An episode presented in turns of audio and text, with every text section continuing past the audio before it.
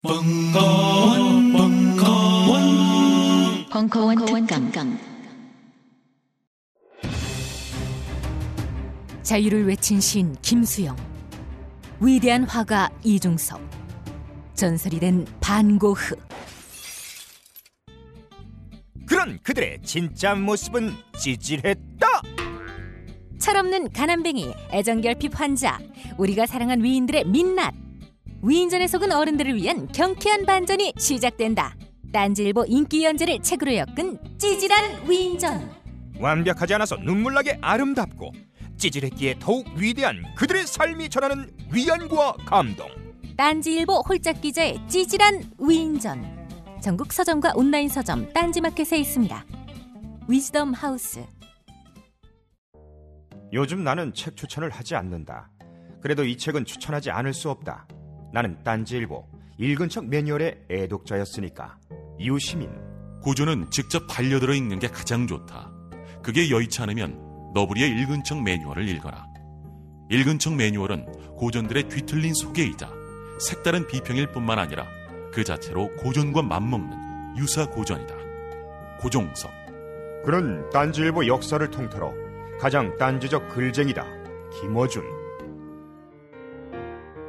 고전이 얼마나 재밌는가를 은하계에서 가장 재밌게 설명하는 책 딴지 편집장 너부리의 고전문학 읽은 척 매뉴얼 아직 고전을 모르는 분들께 그리고 이미 고전을 알고 있는 분들께도 강력 추천합니다. 지금 바로 전국 서점에서 만나보세요.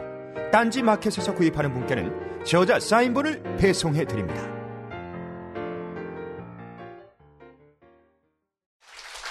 네, 에, 잠시간의 휴식을 마치고 다시 시작하겠습니다. 에, 쉬는 시간 뭐 시작하면서도 제가 개인적으로 잠시 얘기를 했지만 이제부터는 진짜 서울 이야기로 하자.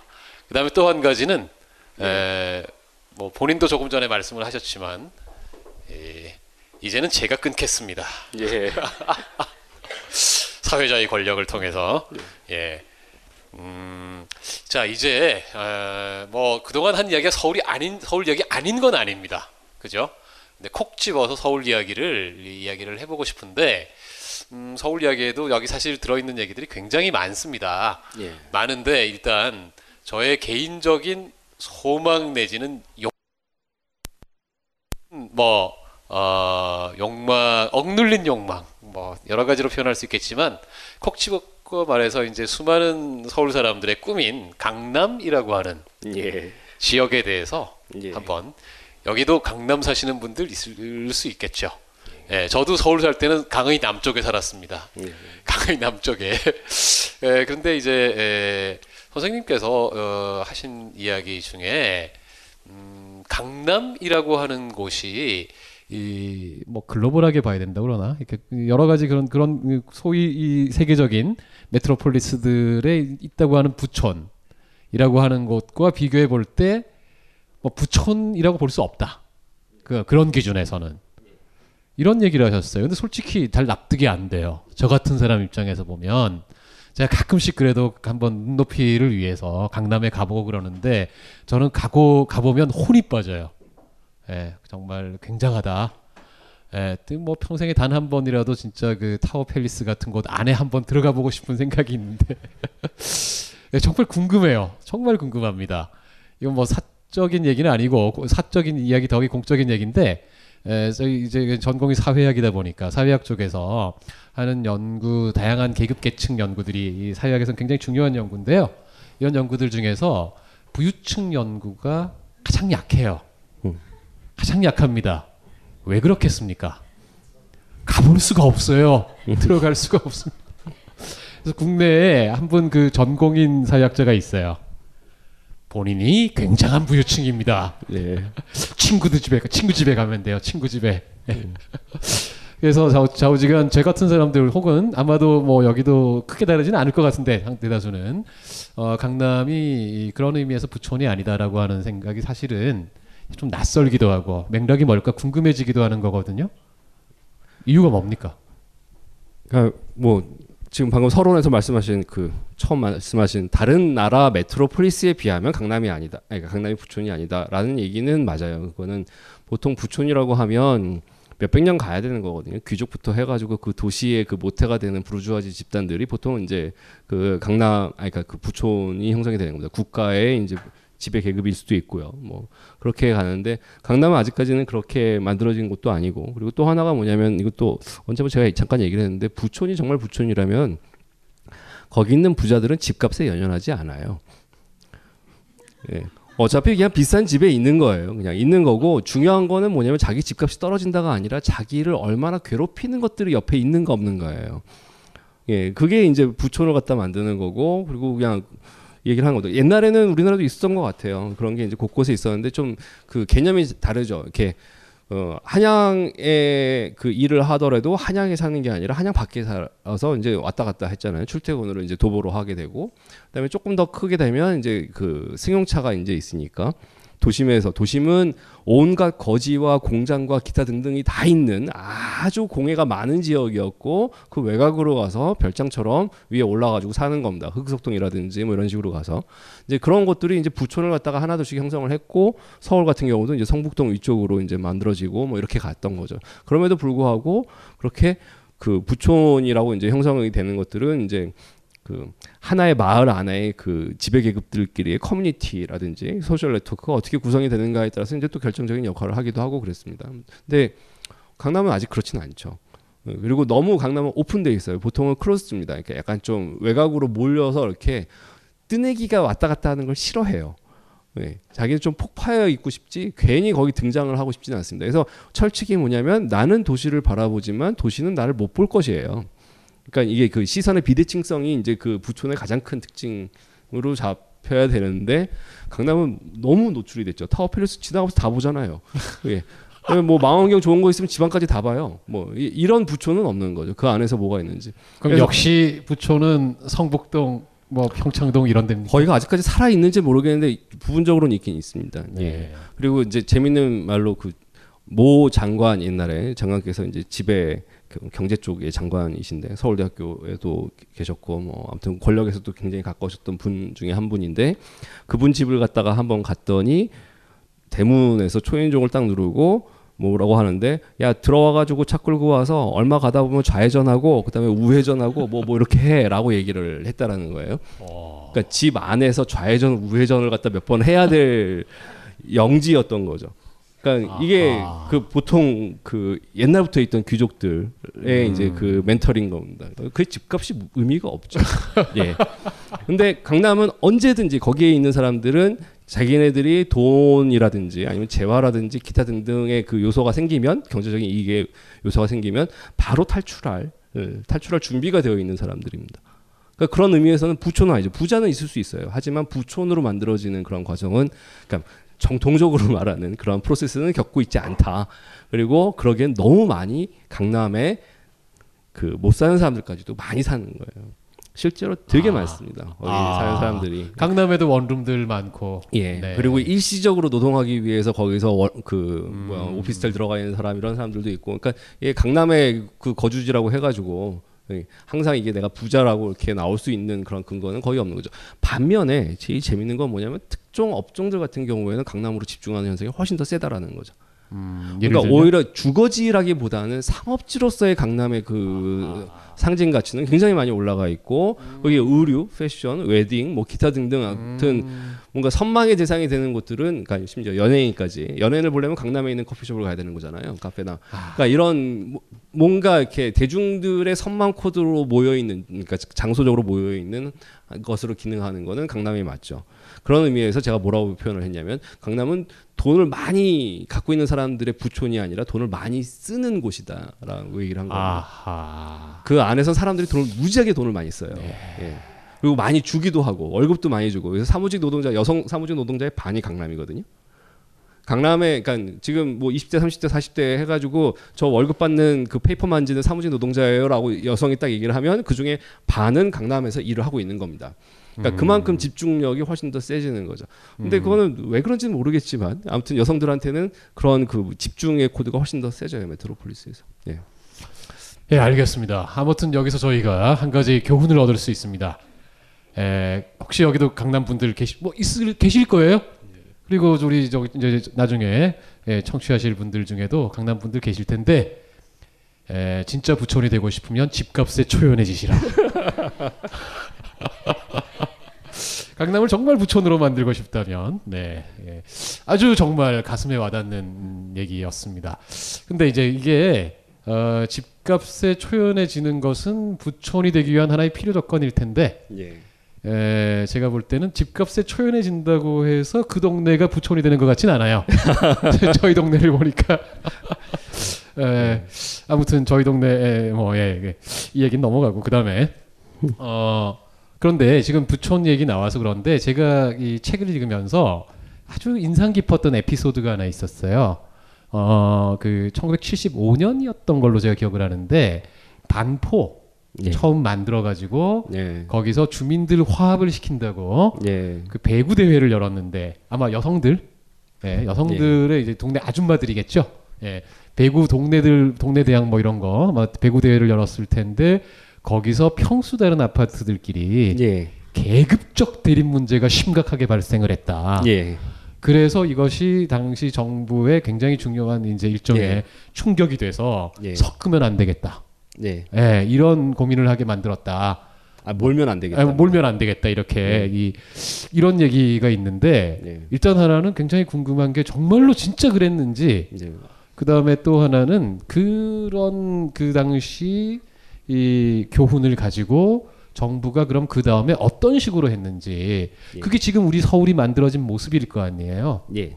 예, 어떤 과정이었고 어떤 디자인이 만들어진 거예요 그 다음에. 예, 그 얘기를 갖다가 그러니까 제가 처음 들은 건 수업 시간에 들었어요. 주정원 교수님이 이제 살아계셨을 때 이제 그분 강의 때 잠깐 나왔던 언급 중에 하나입니다.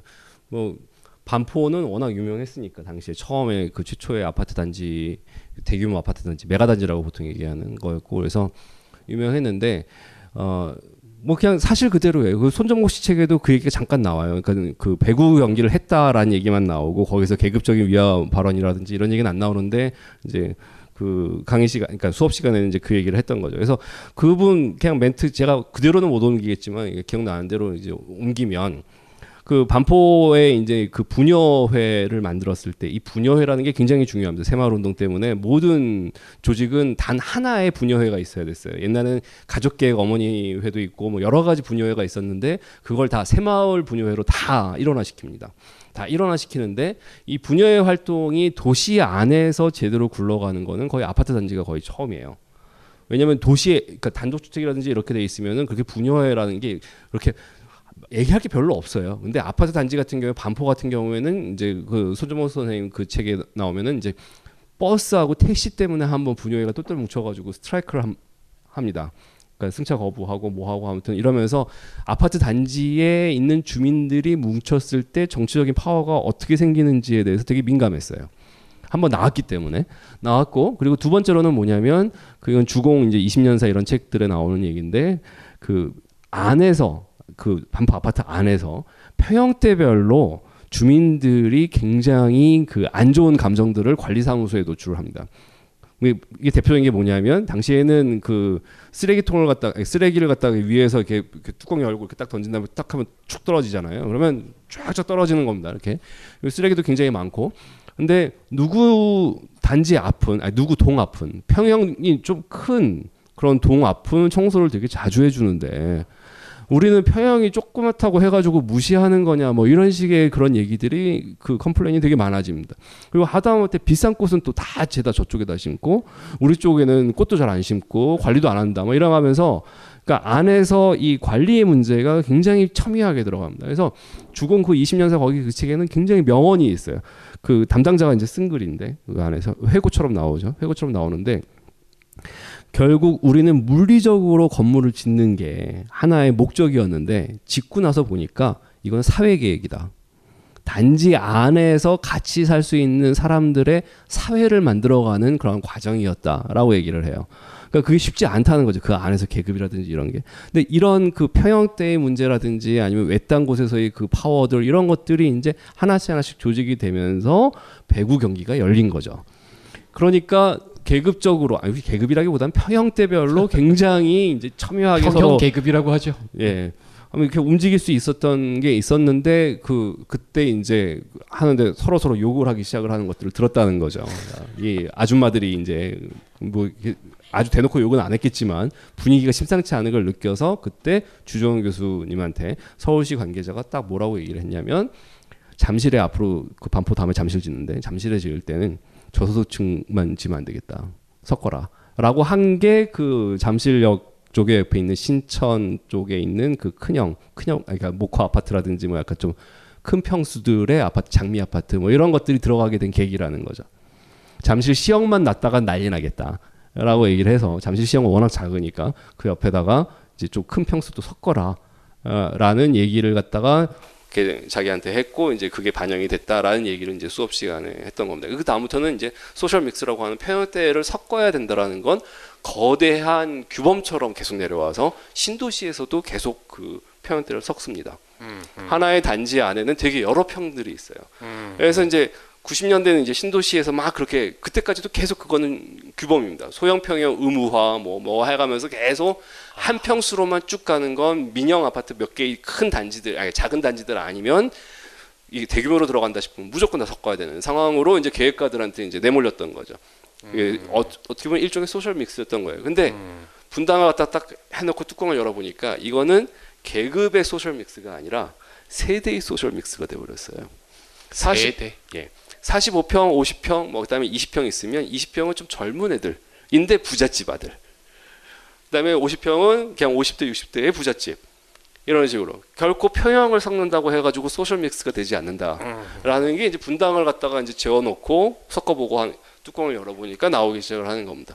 그러면 social mix는 이게 아니다. 그러면 이제 뭐냐면 소유 관계가 아니라 임대, 임대 주택을 갖다가 어떻게 박아라라고 하면서 이제 계속 social mix의 개념은 환상처럼 계속 이게 갖고 있다가 그걸 와장창 깨신 분이 이제 그 김대중 정부 이후부터 뭐 워낙 부도가 많고 이러니까 다 풀어 뭐 이렇게 나가는 거죠. 예.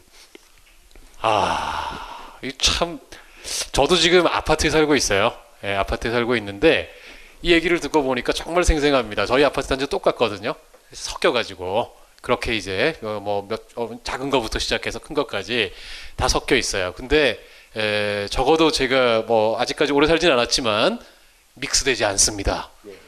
전혀 믹스되지 않고 예, 어, 다들 알아서 각자들 따로 놀고 있고 예, 이런 거 이런 것 같아요. 그래서 적어도 어, social mix는 아닌 것 같아요. 예, social mix는 아닌 것 같고 어, 아무튼 그렇게 이 우리가 살고 있는 서울이라는 곳에 우리의 이 뭐 건조 환경, 예, 뭐 직접적으로 아파트 같은 경우 주거 환경이지만 이런 것 안에까지 일종의 통치술, 그래서 썩 성공적이지 못했던 통치술이 계속 적용되어 왔다라는 얘기는 굉장히 인상적인 얘기네요. 예, 그러니까 네. 빈민하고 네. 아파트 단지하고 같이 매치가 네. 되는 것 같다가 엄청 네. 두려워해요. 예. 두려워했고 이 하나의 아파트 단지를 점거를 갖다가 빈민들이 했을 때 상상이 안 되는 거예요. 이거 어떻게 턴, 컨트롤 해야 되는 건지 음. 되게 힘들어집니다. 이거는 이제 또 다른 옆가지로 샐 수 있는 하나의 insight 중에 하나인데 그 경찰이라든지 치안을 담당하고 범죄 아무튼 누군가를 잡아야겠다라고 마음을 먹고 있는 사람들은 수직 공간으로 들어가면 패닉이 해요. 어디로 가요? 수직 공간. 예. 왜 왜 왜 그렇죠? 그러니까 이게 수직 공간으로 networking이 되기 시작을 하면 지금 옛날 아파트 단지는 이렇게 엘리베이터 타고 올라가는 게 아니라 복도잖아요. 네. 일로 치고 올라가면 옆으로도 가고 옆으로도 가고 계속 이렇게 숨바꼭질을 할 거 아니에요. 이런 상황을 싫어합니다. 아. 그러니까 되게 tree형이라고 해가지고 단순하게 목만 딱 잡고 있으면 되는 건데 이게 안에서 돌면 이게 단지처럼 돼버려서 영역이 돼버리면 들어가면 이제 도망 다니기 시작을 하는 거죠 계속. 아, 잠깐만 여기 중간에 끊어서 죄송한데 우리나라에 사실은 중정형 아파트가 거의 없잖아요. 예. 이게 무슨 말씀이냐면 위에서 보면 이렇게 된 네. 아파트 있잖아요. 예. 사실은 제가 뭐 많이는 안 다녀봤지만 외국 가 보면 꽤 많거든요. 예. 여기는 엘리베이터 하나 여기 이쪽으로 올라와서 이렇게 해가지고 저쪽으로도 나갈 수 있어요. 얼마든지. 예. 근데 이게 그러면 우리나라에서는 이런 아파트가 없고 예. 그냥 이렇게 뭐라고 해야 되나 판상형 판상형으로 들어와 있죠. 뭐 이렇게 된 게 그런 맥락이 있는 겁니다. 아니면 저층, 아 그건 아닙니다. 아, 그건 아닌데, 예. 지금 말씀드리는 건 굉장히 저층이고 맞는 게 없네.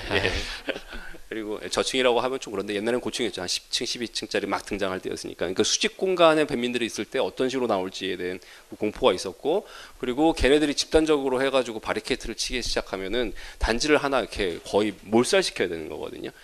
그래서 그 아파트 단지 말고 단독 다세대 같은 경우도 굉장히 두렵긴 마찬가지예요. 거기도 마찬가지인데 문제는 파워가 안 생기는데 아파트는 입주자 대표 회의라고 하는 그 관리사무소 중심으로 하나의 파워가 만들어질 수가 있고 빈민들이 나와가지고 만약에 세입자가 전부 다 다 그 집주인이 전부 다 국가다라고 해버리면 국가에 바로 소를 걸거나 아니면 스트라이크를 하게 되는 거죠. 그 과정을 갖다 되게 두려워하게 됩니다. 그래서 그 임대주택으로 아파트 형태를 갖다가 이게 해야 되느냐 말아야 되느냐는 논쟁거리였어요. 계속. 계속 논쟁거리였다가 그것도 마지막에 이제 영구 임대부터 시작해가지고 풀리기 시작하는데 결국은 이- 이것도 빗장을 푸신 분은 이제 김대중 선생님이죠. 예, 그때 이제 국민 임대 나오면서 쫙 풀었죠. 그래서 그게 성공적이냐라고 보면 그것도 이제 퀘스천 마크가 붙습니다. 지금까지 성공적일 수는 있지만 만약에 하나의 단지가 아주 우울하게 모든 사회적인 현상들이 다 벌어지고 있다라고 해버리면 그 다음부터는 카타스트로프입니다. 그러니까 정부는 손을 못 대는 거죠. 그 안에서. 저기 이, 지금 음, 얘기를 들으면서 여러 가지 생각이 막 드는데 이 시점에서 갑자기 제가 조금은 엉뚱할 수도 있고 음, 그렇지만 또 맥락이 닿는 것일 수도 있고 어, 조금은 방향 전환 겸의 질문을 한번 던져볼게요.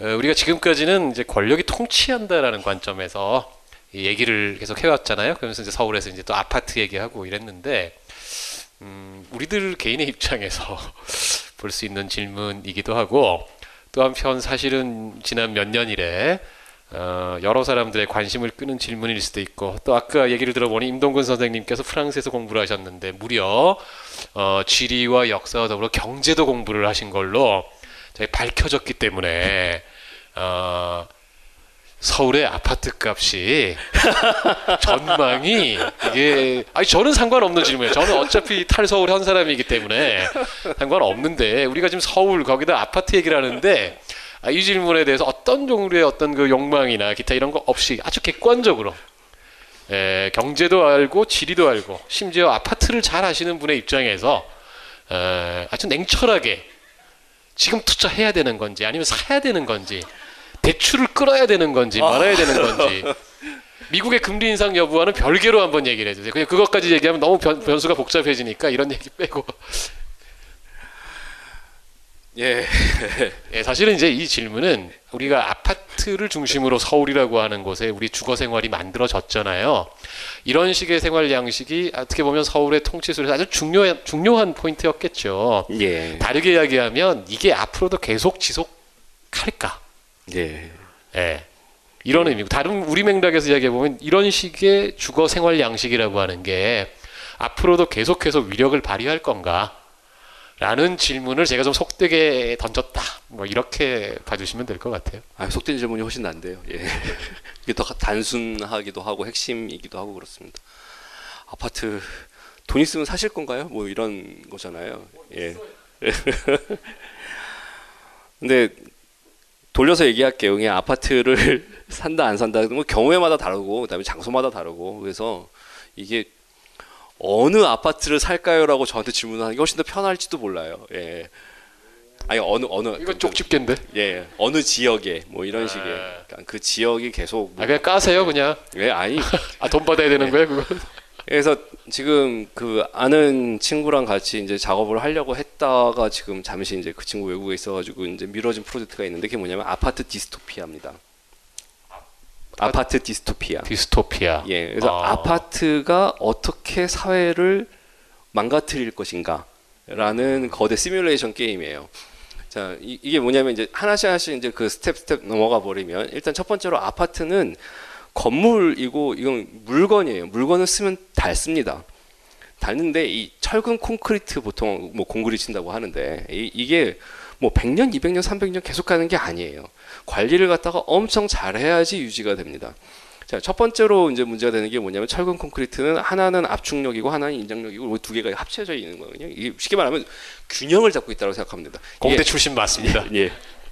균형을 잡고 있는 겁니다. 건물은. 땡기는 힘과 미는 힘이 같이 잡고 있는 거예요. 잡고 있는데 문제는 이 땡기는 쪽에 이 철과 관련된 건 얘는 녹슬면 끝장입니다. 그다음에 콘크리트는 부식돼 가지고 부서지면 끝장인 거고요. 하나는 녹슬면 끝이고 하나는 부서지면 끝인데 부서지면 녹슬기도 하고 왜냐면 물이 흘러가니까. 그래서 어느 순간 갑자기 붕괴를 하는 거죠. 야, 그러니까 아주 폭삭은 안 해도 야금야금 야금 이렇게 내려가는 굉장히 생명이 있는 유한한 생명이 유한한 구조물일 뿐입니다. 아파트는 거기에 모래를 썼어요. 바닷모래를. 자, 그렇죠. 그러면 예, 예, 예, 이제부터가 유명한 이제 그 대규모로 때려박기 시작하면서 네. 철근 빼먹고 뭐 하고 하면서 아무튼 이 부실하게 그때 뭐 소금 제대로 안 씻었다 뭐 이런 예, 얘기 많아가지고 예, 높이 올라가 있는 거죠. 저도 그런데 살고 있는 거예요 지금 보면.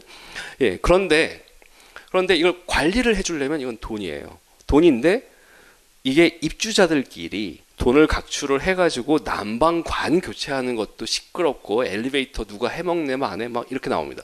쉽게 말하면 도시에서는 이런 장, 거대 장치를 움직이는 거는 정치를 잘하는 건 돈을 아끼는 길인 거거든요. 협의를 잘한다라는 건 엄청나게 돈을 갖다 절약을 하는 길입니다.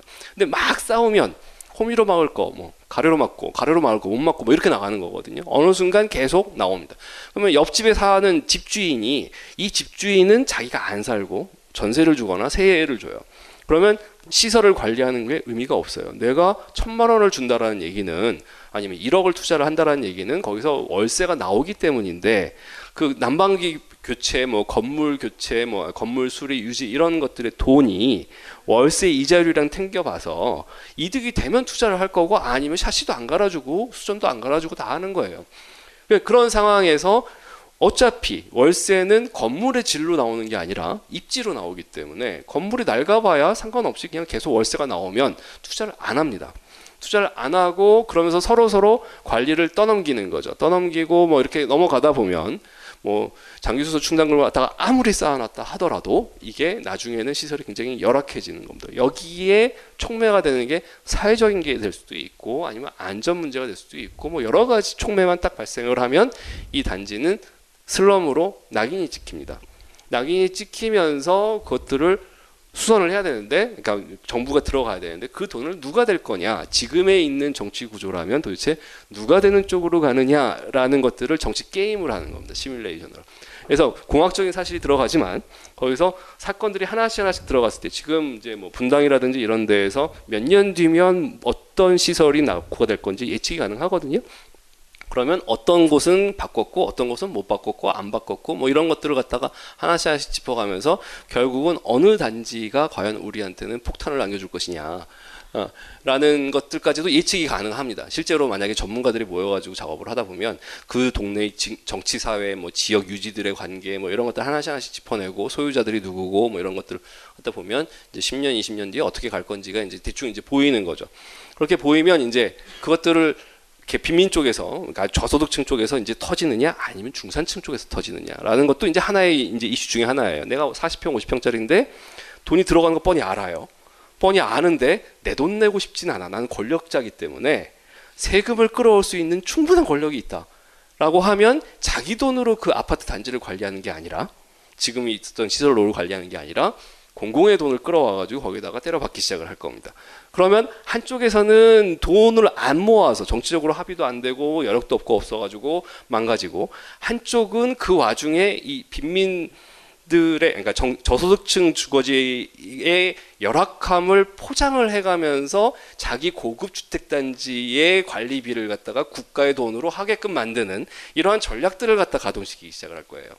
그렇게 되면 하나씩 하나씩 만들어지면서 돈이 몽창 가는 거죠. 마치 저축은행 터졌을 때 한 4조인가 몇 조가 들어가는데 우리는 못 받잖아요. 공적 자금 은행에 들어간 거 지금 몇 조가 넘는데 못 받는 것처럼 아파트 단지에 들어가는 돈이 몇 조인데 못 받는 국민의 세금으로 들어가는데 못 받는 이러한 정치 구조를 어떻게 세팅을 할 건지를 갖다가 보는 게 그 아파트 디스토피아 책의 이제 얼개입니다. 이거 너무 많이 얘기해 버렸는데 이거 예.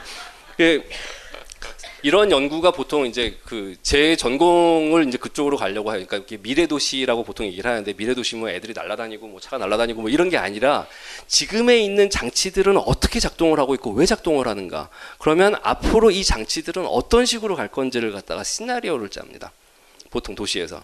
그래서 미래도시 연구에서의 가장 핵심은 뭐냐면 지금 현재 분석이에요. 그리고 과거 분석, 예, 현재의 계보학이라고 하는 지금의 이 장치가 어떻게 탄생이 됐지라고 보면서, 그러니까 지금 이 책에 나와 있는 그런 내용들을 보면서 그것들이 과연 앞으로 간다면 어떤 식으로 작동할 것인가 다 예측을 하는 그런 시나리오 플랜을 짜게 됩니다. 이게 이제 그 미래도시 연구의 이제 가장 핵심이에요. 굉장히 힘들고 재밌고 그렇지만 우리나라에서 이거 하고 있다라고 하면 아무도 취직을 안 시켜주는 아주 이게 저주받은 그러한 그 고급 브레인이 들어가야 되는 그런 연구거든요. 그래서 집단 연구도 많이 해야 되고 뭐 이렇게 들어갑니다. 그래서 그 70년대, 80년대 과학책들 보시면 뭐 지금 이 시기에는 우리는 다 차는 날아다녀야 되고요. 보도는 다 움직이는 moving 에스컬레이터고요, moving pavement고요. 뭐, 뭐 이런 식의 상상을 할 거예요. 기술은 다 있습니다. 문제는 정치적으로 그게 어떤 장치랑 결합이 되는지. 가 이제 중요해지는 건데 그것들을 갖다 하나씩 하나씩 보는 거죠. 그래서 이건 홍보이기도 한데, 그러니까 제가 한예종에서 한 10년 정도 강의를 했던 것 같아요. 문화서사를 하면서 강의를 했는데 그때 이제 그 영화 하시는 분들이나 기타 등등한테 계속 꼬시는 게 뭐냐면 그 전문가들 이렇게 모아가지고 미래 도시가 어떻게 굴러갈 건지에 대해서 세미나를 하는 거에 펀딩 좀 우리가 받자. 예. 대신에 그 회의에 그 시나리오 쓰는 애들하고 웹툰 작가하고 이런 애들 좀 데려와라. 그래서 SF가 되는 소스는 와장창 줄 테니까 응? 어떤 식으로 발전할 건지 미래상의 그림이 그려지는 거잖아요. 그러니까 이런 것들을 작업을 한번 해보자. 우리나라는 없다. 외국은 굉장히 많은데. 라고 얘기를 했었죠. 얘기를 했었는데 반응이 정말 싸늘합니다. 예. 저희가 그 돈 어떻게 예. 받을 수 있는지 비결 예. 알려드릴게요. 예. 제목만 바꾸세요. 뭘로? 디스토피아에서 유토피아로 바꾸세요. 아, 그럼 됩니다. 예. 뭐 레미 안에서 돈 받자고요? 예. 네, 예. 저기 이제 그 아, 시- 아 죄송합니다. 아, 좀더 남았어요? 아니 아파트를 사야 되냐 말아야 되느냐 얘기를 아, 얘기해 주실 거예요? 어, 예, 말았는데, 예. 아, 이거 다시 돌아갔습니다. 아무튼 예. 그래서 그 서울에서 그런 단지들, 그러니까 계속 유지가 되는 그런 아파트 단지들은 아파트라는 물질적인 게 아니라 그 곳에 거주하는 사람들의 세대를 보셔야 돼요. 이 세대들이 연령대도 되게 중요합니다. 아무리 부자들이고 자기가 아파트를 갖다가 계속 관리를 하더라도 항상 문제가 되는 게 북촌이 망가질 때랑 거의 비슷한 거였거든요. 세대 generation gap이 생길 때 망가- 망가집니다. 그러니까 부 그러니까 그 삼청동이라든지 이런데 거기 할아버지 할머니들 같은 경우에 20년 넘게 사는 분들이 대부분이에요. 대부분이었는데 그런데 재산을 갖다가 물려준다. 라고 하면 지금 아파트도 굉장히 관리가 잘 되는데 내가 만약에 이걸 갖다 상속을 하겠다라고 하면 아들내미한테는 이거는 돈일 뿐이에요. 부모님은 거기 살았으니까 애착이 있지. 동네에 대해서 뭐가 있지. 하지만 그 다음에 있는 사람들은 철저히 돈으로 환산이 돼서 판다 안 판다라고 나오는 겁니다. 그럼 지금 세대가 50대, 60대, 70대 뭐 이렇게 이렇게 쭉 아파트 단지 아무리 부촌이라고 하더라도 이렇게 아파트 고급 아파트라고 해도 얘는 뭐 국가의 돈을 들어가지고 뭐 관리를 하네 뭐 하네 뭐 이렇게 하더라도 집값의 차원에서 보면 분명히 권력 기제가 작동을 해가지고 국가의 보조금을 얹혀가면서 그걸 갖다 관리를 할 겁니다. 하는데 어느 순간에는 순간적으로 경제적인 사인으로 다 팔고 뜨자라는 얘기가 나오면 뜨는 거죠.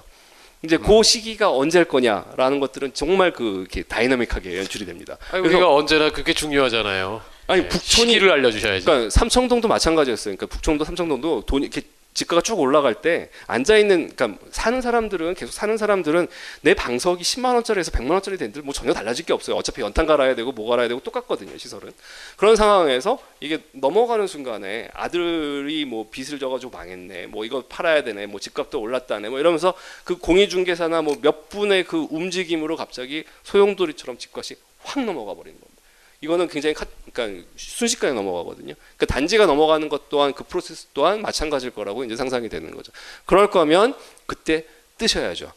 투자를 하셨으면 예, 같이 떠야 됩니다. 그래서 이게 아파트를 팔고 안 팔고는 정말 눈치가 정말 중요해요. 옆에 있는 분위기가 어떻게 돌아간다 싶으면 순간 떠야 되는 겁니다. 그러니까 결국 노마드를 갖다가 이제 자청을 하고 움직이지 않으면 그러면 엉덩이 무거운 순으로 망하는 겁니다. 예. 그래서 이게 되게 안 좋은 통치예요. 그러니까 뭐냐면 메트로폴리스는 천 그 태생부터 움직이지 않으면 작동하지 않는 기계입니다. 가만히 야, 내가 여기 살기 좋게 마을 만들었다라고 해버리면 안 오르는 거예요. 부가가치가 안 일어납니다. 그래서 한 예로 아까 부천에 여기 때 성북동이었는데 강남이 뭐 1,500만 원, 2천만 원 평당 이렇게 올라갈 때 성북동 그때 그 감정 평가가 얼마였냐면은 평당 700, 600 이랬어요. 왜냐하면 감평가라는 것 자체는 거래가 없으면 기준이 없거든요. 그러면 그만큼 집을 거래를 안 했기 때문에 모르는 겁니다 가격을 옛날 거밖에 없는 거예요. 그렇다는 얘기는 사람들이 끊임없이 움직여야지만 지가가 상승을 하는 거예요. 계속 이사를 다녀야지만 경제적으로 부가가치, 자산 가치가 인플레이션이 나옵니다. 가만히 있으면 당연히 안 생기는 거죠. 그리고 세수 또한 마찬가지로 이전을 해야지만 취등록세가 나오고 신규로 개발을 하고 뭐 이래야지만 재정이 확보되는 구조예요. 그러니까 이 구조, 도시 구조 아니면 이 전체 그 국가에서의 이 메트로폴리스 구조는 우리가 가만히 살기 좋은 곳에 정주를 하는 것을 갖다가 못 봅니다. 못 보는 통치술이에요. 계속 움직여라. 움직이지 않으면 너는 망한다라는 사인을 갖다가 주게끔 세팅을 하게 되는 그런 사회가 이제 메트로폴리스가 됩니다. 예. 아이고 참 듣다 보니 우리 인생살이가 그냥 눈에 어디서 봤는데 우리 때 통계 보니까 뭐 시군구를 넘어서는 이라고 그랬나? 그 이사하는 그 주기가 우리나라가 뭐 세계에서 가장 짧은 편에 속한다. 뭐 이렇게 나온 거 봤, 보고 그랬는데 예 조금 전에 나온 이야기. 근데 이는 어쨌든 또 우리 삶의 한 단면을 비추는 거긴 한데 제가 이제 마지막 질문을 시간이 사실은 이렇게 돼가지고 또 우리 많은 분들이 이야기하고 싶어서 기다리고 계시니까 어, 마무리 겸 해서 사실은 작은 질문이지만 사실은 어떻게 보면 우리 미래 삶하고 또 관련이 되는 질문 하나 던져보겠습니다. 조금 전 이야기, 그 전 이야기는 큰 권력의 이야기를 했고, 조금 전의 이야기는 그것과 관련해서, 어, 어떻게 보면 아파트를 이미 갖고 있거나, 아니면은 가질 생각이 조금 있거나, 고민하는 분들에게 좀 더, 어, 이 귀에 들어올 만한 이야기였다면, 사실 서울이라고 하는 곳이 대한민국에서 인구가 유난히 많이 모여 있는 곳이고 가장 많은 곳인데 또 그렇게 닫고 말하면 젊은 사람들이 가장 많은 곳이잖아요. 근데 젊은 분들 중에 상당수는 오늘날 아파트를 산다는 것 자체가 거의 인생의 계획에 없어져 버린. 예. 뭐 그럼 난 어디 딴 데서 살 거야. 이것도 사실 제가 볼 때는 그것조차 불분명한 그래서 어디 저 참 그 인상적인 프로젝트이면 민당을팽이 프로젝트였나요? 네, 그래서 젊은이들의 주거를 해결하자라고 하는 자발적인 운동도 있고 이런 얘기가 있는데 어 사실 어떻게 보면 이분들의 삶이 서울의 미래죠.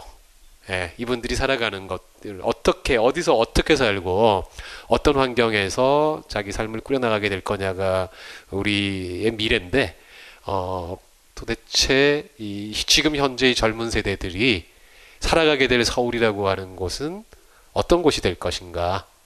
예, 아주 직접적으로 보자면 이분들의 주거 문제는 어떤 방법으로 해결할 수 있는 건가?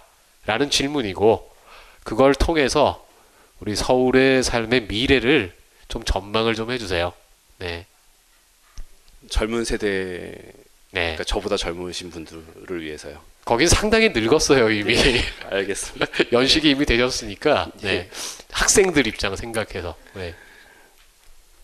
이 세대 문제는 정말 생각하기가 힘들어요. 그러니까 그 첫 번째로 지금 대학교를 여기서 다니시는 분들 아니면 젊을 때 여기 일을 하시는 분들 한 20대 30대 이분들이 과연 20년 뒤에 서울에 있을까라고 생각하면 상당 부분 없지 않을까. 예. 그러니까 이게 그 메트로폴리스들이 대부분 그래요. 그래서 그 외국 대학은 이제 통계를 낼 때 졸업생 통계를 낼 때 직장이 어디냐 어느 도시에 있는 애를 꼭 묻거든요. 그러니까 국가와 이런 그 자기 졸업생들이 어디에 퍼져 있는지를 갖다 통계를 냅니다. 근데 어디에 퍼져 있는 걸 자랑스럽게 내는 게 아니라 이게 항목이에요. 워낙 없으니까 파리에 파리에서 나온 애들이 파리에 거의 없기 때문에 그러니까 자기가 그 공부한 곳에 보통 머무는 게 옛날에 그 포디즘 시절이었다면 그 교육기관하고 뭐 이렇게 나왔다면 그리고 이제 옛날에 그 학술 연구에서도 첫 직장 잡은 곳에 앵커링하는 비율이 굉장히 높았거든요. 그러니까 내가 처음에 서울이라는 곳에 직장을 다 얻으면 그러면 계속 서울에 있는 거고 내가 부산으로 가면 부산에 계속 있는 거고 아무튼 이런 식으로 첫 직장이 되게 밀접했는데 점점 점점 그게 없어지는 거예요. 그래서 심지어 옛날에 대학도 그랬어요. 그래서 그 수도권에 대학 못 만들게 만든 것 중에 하나가 대학이 있으니까 애들이 다 상경해가지고 와서 여기서 눌러 앉잖아. 막 이런 식으로 가면서 대학을 수도권에 늘리지 마라고 얘기를 한 거거든요. 근데 그런데도 불구하고 이제 대학을 서울로 왔다 하더라도 서울에서 일 구하는 게 더 힘든 거죠. 서울로 그러니까 오는 것보다. 그러니까 이런 구조가 됐기 때문에 그 대부분이 다 외국에 나가서 살 것이다 내지는 아니면 뭐 하다못해 북한에 가서 살 것이다 뭐 이런 식의 생각을 하시는 거예요. 그러니까 하는 게 나아요 진짜. 왜냐하면 돈이 있는 곳은 항상 변화가 있는 곳이고 변화가 있으려면 일단 선진국보다는 아무래도 후진국이 훨씬 더 변화가 더 많아요. 변화가 더 많기 때문에 글로 갑니다. 젊은 친구들은 거의 대부분이 다 외국에 있을 그러니까 일하실 때는 일할 때는 굉장히 외국으로 많이 왔다 갔다 한다라고 생각을 하면 되는 거죠. 그래서 그 그렇고요. 그러니까 그 양반들한테 그럼 서울은 뭐냐면 못 오십니다. 그냥 내 고향이었던 거고 옛날 곳이고 그리고 언제든지 돌아가고 싶지만 할아버지 할머니나 아버지 어머니가 유산을 안 주면 못 돌아가는 음, 그러니까 집이나 이런 것들을 못 넘겨주면 못 돌아가는 그런 곳이 될 가능성이 크죠. 그러면 거기 와서 살게 되는 계속해서 우리 미래의 서울에 살고 있을 젊은이들은 어디서 오는 거예요? 20% 정도는 외국인 노동자가 될 겁니다. 거의. 예. 그러니까 외국인 노동자가 없으면 메트로폴리스가 유지가 안 돼요. 이게 가장 큰 문제입니다. 그래서 그러니까 가끔은 제가 이렇게 제 그 유튜브나 이런 거에서 강의하는 거 보면은 제가 이렇게 지우고 싶은 몇 개의 멘트가 있는데 전 세 개 반대합니다. 이런 얘기가 나오더라고요. 근데 아, 전 반대했거든요. 그때는. 예. 저는 지금도 반대를 조건부로 합니다. 왜냐하면 이 사회가 감당을 할 수 없으면 세계화의 속도를 조절하는 게 맞습니다. 그러니까 너무 감당할 수 없을 단계가 와요. 그러니까 이게 갑자기 노동력을 갖다가 전부 다 풀면 그럼 조건은 하나예요. 동일 임금 동일 그러니까 동일 노동 동일 임금 해가지고 이주 노동자들도 똑같이 뭐 여기 있는 사람들이랑 같이 노동 환경 개선하고 비용도 주고 뭐 보험도 하고 똑같이 인정을 받고 들어가면 외국인 노동자를 안 쓰겠죠. 그렇죠. 예, 외국인 노동자를 쓴다라는 얘기는 항상 국내 노동자보다 노동력보다 더 싸니까 아니면 더 싸게 취급하려고 쓰는 거거든요. 근데 그렇게 되지 않으면 초과 이윤이 안 나오는 거예요. 이 금융이라든지 기타 등등의 도시를 유지하기 위한 그 노동 자체는 무지하게 싸게 후려쳐야지만 계속 유지가 되는 겁니다. 이것도 하나의 특징이 뭐냐면 메트로폴리탄에 있는 장치는 작동하고 있는 장치보다 작동하고 있지 않은 장치가 훨씬 더 많아요. 이게 이게 큰 이슈 중에 하나입니다. 그러니까 유지비가 되게 비싸게 쳐요. 마치 그 뭐랑 비슷한 거냐면 scale jumping을 해가지고 세계 경제에서 미국 군사력의 위치라고 생각하시면 돼요. 미국 군사력은 세계를 모니터링을 하면서 돌, 돌고 있습니다. 근데 얘네들은 전쟁을 하지 않아도 계속 유지를 해야 돼요. 밥 먹이고 총알 만들고 뭐 하고 이렇게 해야 되는 거랑 똑같습니다. 이게 치안 장치로 들어가고 그러니까 지금에 있는 이 도시 장치는 언제 쓸지 모르는 장치들을 계속 축적을 하고 있는 겁니다. 뭐 아주 쉽게 얘기하면 CCTV 예를 들게요. CCTV는 범죄가 일어나기 전에는 무용지물입니다. 거기 CCTV 설치한 건 마이너스예요. 왜냐하면 CCTV를 달아가지고 버스에 달았는데 얘는 지금 좀도둑 잡겠다고 만든 겁니다. 근데 좀도둑이 CCTV 보고 거기서 일을 안 해요. 일을 안 하면 그 CCTV가 검거율이 0이 되는 겁니다.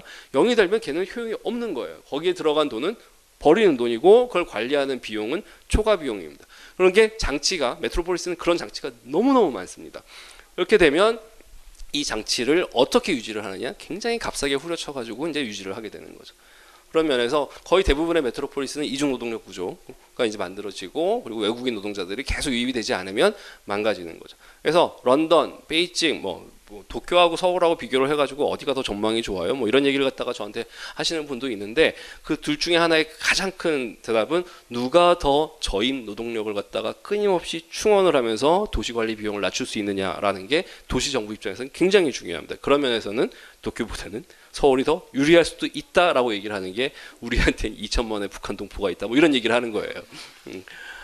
그러니까 그런 구조로 이제 하나씩 하나씩 세팅이 되는 겁니다. 그러니까 상하이가 그래서 크는 거고 베이징도 그래서 크는 거고 걔들은 굉장히 많이 돈이 들어감에도 불구하고 점점 더 장기적으로 봤을 때는 메트로폴리스로 넘어갈 수 있는 그 관리 비용이라는 차원 이런 것들이 훨씬 더 유리한 건 사실인 거죠. 그렇다면 이제 우리나라한테 이제 서울의 그 미래는 어떤가라고 얘기를 하면 제가 그냥 그 얘기를 해볼게요. 메트로폴리스가 살, 살아가는 방식은 그 주변에 있는 그렇게 끊임없이 저임 노동력을 갖다 끌고 오는 그리고 저임의 그 물자들을 갖다 계속 공급을 해야 되는 거거든요. 인구 천만 명을 갖다가 먹이면 쌀이 몇 톤이며 뭐 고기가 몇 톤이며 어마어마한 톤입니다. 이거는 국내에서 생산 불가능입니다. 지금처럼 바나나 먹고 과일 먹고 뭐 이러면 계속 끊임없이 누군가 인천항에다가 뭘 갖다가 풀어야 돼요. 근데 이게 몇 번만 김장철 맞춰가지고 배추만 작살이 났다라고 하면 그냥 끝장나는 거거든요. 근데 끊임없이 계속 중국에서 공수하고 배로 올 거 이제 비행기로 오고 이래가면서 실시간으로 물가를 컨트롤하면서 애들을 먹이는 겁니다. 서울 사람들을 먹이고 있는 거거든요. 이 먹이는 것들의 이제 그 구조가 주변에서 가까이 있는 곳에서 배우지 기반형으로 해가지고 우리는 언제든지 한 시간 안에 애들한테 삼겹살 구이를 할 수 있어라는 그러한 장점이 있었던 게 서울인 겁니다. 중국에서 언제든지 먹을 것들을 값싸게 끌고 올 수가 있었던 거거든요. 그래서 부족하면 더 끌고 오고 남으면 안 끌고 오고 선택에 따라서 가고 페루에서 삼겹살이 오다가 부족하면 덴마크 거 쓰고 뭐 하고 순간순간 비행기 몇 번 태워가지고 오는 겁니다. 배로도 안 와요 이제.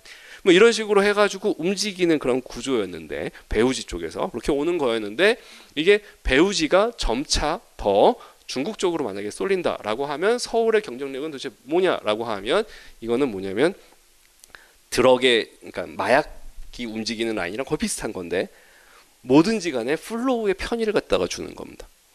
여기는 무조건 왔다 찍고 가기가 되게 편한.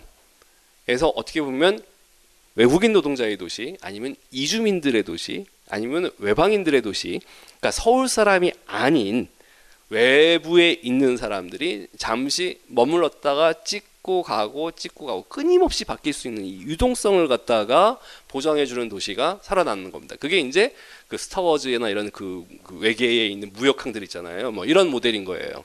하나의 거다, 거대한 실크로드에 있는 거대 무역 도시들 뭐 이런 모델들이 이제 하나의 그 모델처럼 나올 수가 있는 거죠. 둘 중에 하나입니다. 가는 길은 보통은.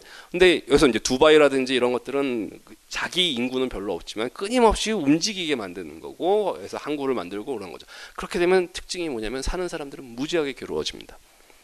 그러니까 도시는 발전해요. 메트로폴리스는 굉장히 유명해질 수 있어요. 서울 뭐 이러면 엄청나게 이렇게 지위도 올라가고 세계 어디서나 내가 서울 사람이다라고 하면 다 알아듣고 야, 그거 나 가보고 싶어 뭐 이런 얘기를 하죠. 왜 가보고 싶겠죠. 왜냐하면 외국인들의 도시니까.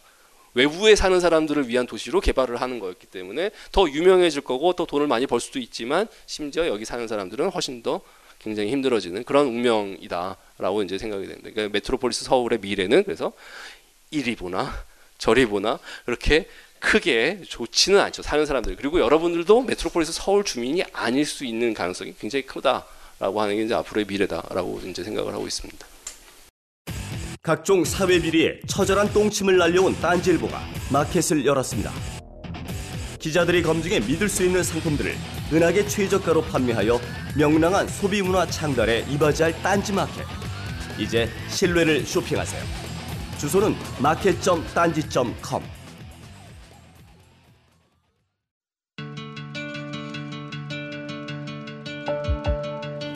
여러분들이 좀더 즐겁게 남은 여러분의 인생 동안 단 몇 초라도 더 즐거움을 기쁨을 가질 수 있는데 조금이라도 도움이 되었으면 합니다.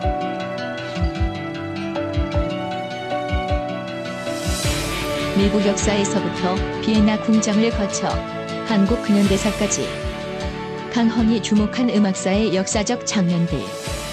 음악평론가 강헌의 첫 책 출간.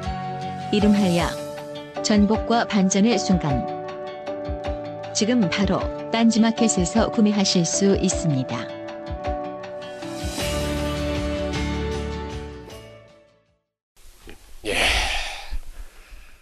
어, 여러분 서울이 세계적인 도시가 될 거래요. 어, 정말 가슴이 막 벅차오르는데 이 느낌은 뭐죠? 예, 참 저기 뭐라고 말씀을 드려야 될지 모르겠는데 예, 뭐라고 반박하기에는 아는 게 없어가지고 그런가 보다라고만 지금 일단은 생각을 합니다만 예, 어, 아마 우리 여기 지금 어, 오신 여러 청중들께서는 하시고 싶은 말씀이 많을 거예요. 예, 그래서 일단은 어, 임동근 선생님의 예, 이야기는 임동근, 선생님과 이제 저의 이야기는 이걸로 끝을 맺겠습니다.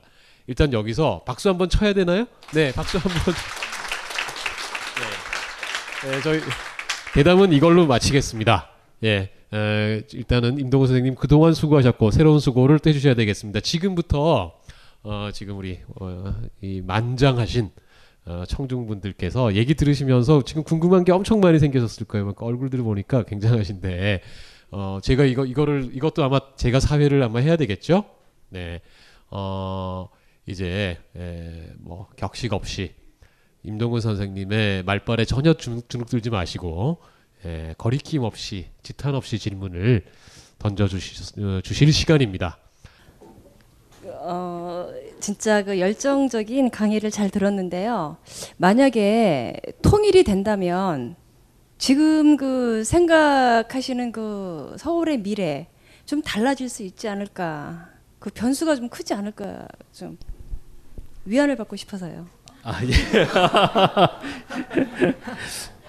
예, 통일되면은 좋죠. 예, 좋다라고 말씀을 드릴 수 있을지는 모르겠어요. 그러니까 우리 우리가 전혀 미처 겪지도 못한 상황들이 계속 올 겁니다. 예, 통일이 되고 나면 일단 상식이 다르, 다르거든요.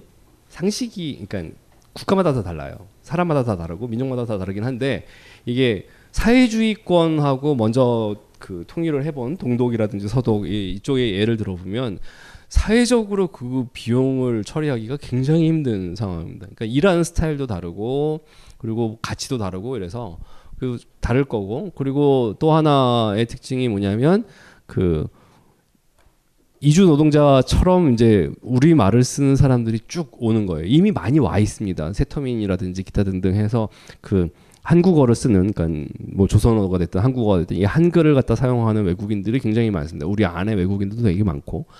근데 이게 사회적인 전면으로 등장을 하면서부터 이루 말할 수 없는 전선들이 생기는 거죠. 지금은 못 사는 사람, 잘 사는 사람, 돈 있는 사람, 아닌 사람, 뭐 강남 사람, 비강남 사람 이렇게 나오겠지만 여기에 이제 하나 더 남한 사람, 북한 사람이라는 이제 라인이 하나 더 생겨버리면서 아주 곤란한 상황이 들어오고 이걸 도시 안에서 활용하는 계급들이 있어요.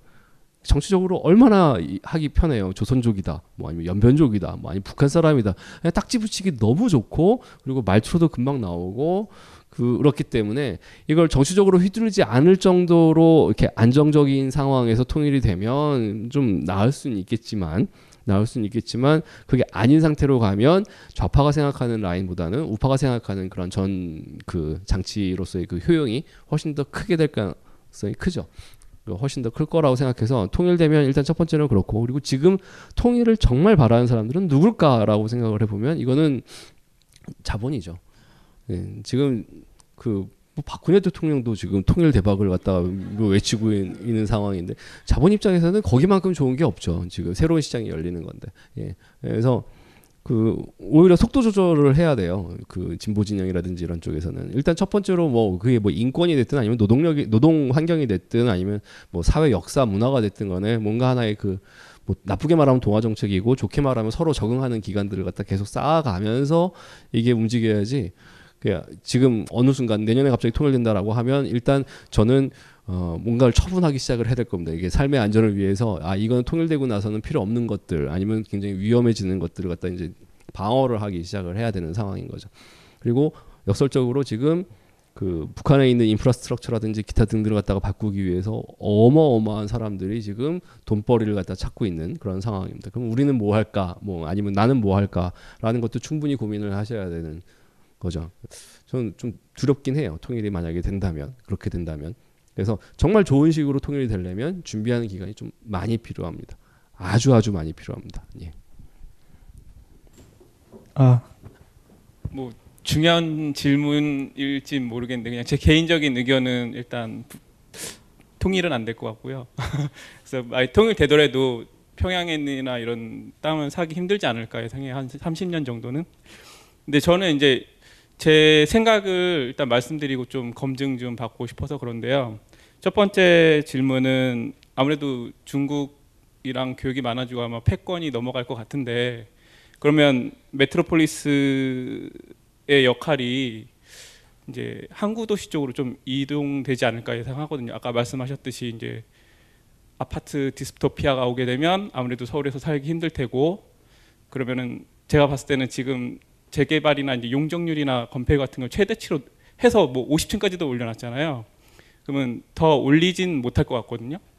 그러면은 어 인천이나 평택 쪽으로 좀 혹시 이전이 되지 않을까 예상은 하는데 어그 그 임동 교수님께서 보시기에는 만약에 서울에 지금 계속 지방에 있는 거나 외국에 있는 인력들을 흡수한다고 치면 일단 지방은 망할 걸 테고 재건축이나 뭐 이런 게 가능할지 혹시 알고 싶거든요. 아, 서울에서요? 네. 서울의 재건축이 가능할지. 그러니까 50층 이상 뭐 예. 무너 아까 말씀드렸다시피 예. 내구 연도가 있잖아요. 예. 뭐 50년 정도에는 우리나라 경제가 망가질 것 같긴 한데 예. 그래도 뭐 재건축은 제가 봤을 때 힘들 것 같은데 혹시 가능 다- 외국에서 사실 많이 보셨으니까 그게 가능할지 한번 여쭤보고 싶습니다. 그러니까 첫 번째 모델은 싱가포르였어요. 싱가포르이 굉장히 고층으로 올렸잖아요. 올- 이미 올린 상태에서 그 낡기 시작합니다. 낡기 시작했을 때 단지로 개발을 하려면 이게 돈이 안 돼요. 돈이 안 되고 낙후되는 상황에서 이걸 탈출하는 것이 어떤 거였냐면 동별 리모델링이었어요. 그러니까 단지에 싹 밀고 재개발하는 게 아니라 있는 집에 덧붙이는 겁니다. 방을 하나 하나씩 하나씩 높이는 거죠. 그러기엔 되게 구조가 좋아요. 우리나라도 마찬가지로. 왜냐면은 다 판상형이기 때문에 뭐가 이렇게 하나씩 툭툭 튀어나오고 타워형으로 바뀌는 거죠. 집 자체가 뭐 이런 식으로 나가는 게 그 유행을 했습니다. 그래서 한 15년 전에 아무튼 제가 그 한국에서 있을 때 도시공학과 있을 때 그 공대에 있을 때 야 이거 정말 재밌겠다 그래가지고 그때 좀 봤죠 대학 싱가포르나 이런 단지가 어떻게 바뀌는지 아파트 단지가 근데 역설적으로 한국에서는 잘 안 됐죠. 잘 안 됐고 그리고 단지를 깨는 거에 대한 두려움이 있습니다. 한번 단지를 깨서 동별로 따로 놀기 시작하잖아요. 그러면 진짜 컨트롤이 안 될 거기 때문에 그러니까 그 동별로 움직이는데 한계가 있고 그리고 워낙 정치적으로 뿔뿔이가 다 흩어져 있기 때문에 이제 그 프랑스식의 단지끼리의 이제 정치성이 나오지 그걸 갖다가 해체를 할 건지 안 할 건지는 좀 모르는 상황인데 만약에 해체가 된다라고 하면 괜찮은 동네가 나오죠. 리, 예, 재건축이 아니라 리모델링이라고 하는 것들이 이제 가능하기 시작을 할 거고 관리를 다시 하는 거죠. 그래서 껍데기만 놓고 다시 다 보수를 하고 뭐 이렇게 가는 스타일이 될 겁니다. 비싸게 칩니다. 그래서 돈 있는 데서부터 시작을 할 거고 자기가 이제 아까 얘기했던 세금 끌어와 가지고 하겠죠. 근데 그런 권력 관계에서 어디가 살아남느냐라는 건 진짜 이제 하기 나름인 거고 인천 평택이 뜰 거냐라고 보면 예, 그건 잘 모르겠어요. 평택은 아닌 것 같긴 한데 근데 그 문제는 평택은 어젠가 제가 그 국가지도집 그거 지도 만드느라고 도시구조를 갖다가 쭉 다시 매핑을 할 기회가 있었거든요. 인구 대비로 해서 국가 교통망 쫙 놓고 이렇게 하는 거였는데 의외로 평택에 굉장히 많은 고속도로와 노덜 포인트들이 생깁니다. 공항하고 그다음에 항구하고 평택 제2항 들어가고 뭐 하고 아무튼 지정학적으로는 평택이 굉장히 중요해지는 시기입니다. 옛날에는 어디였냐면 광양이었거든요.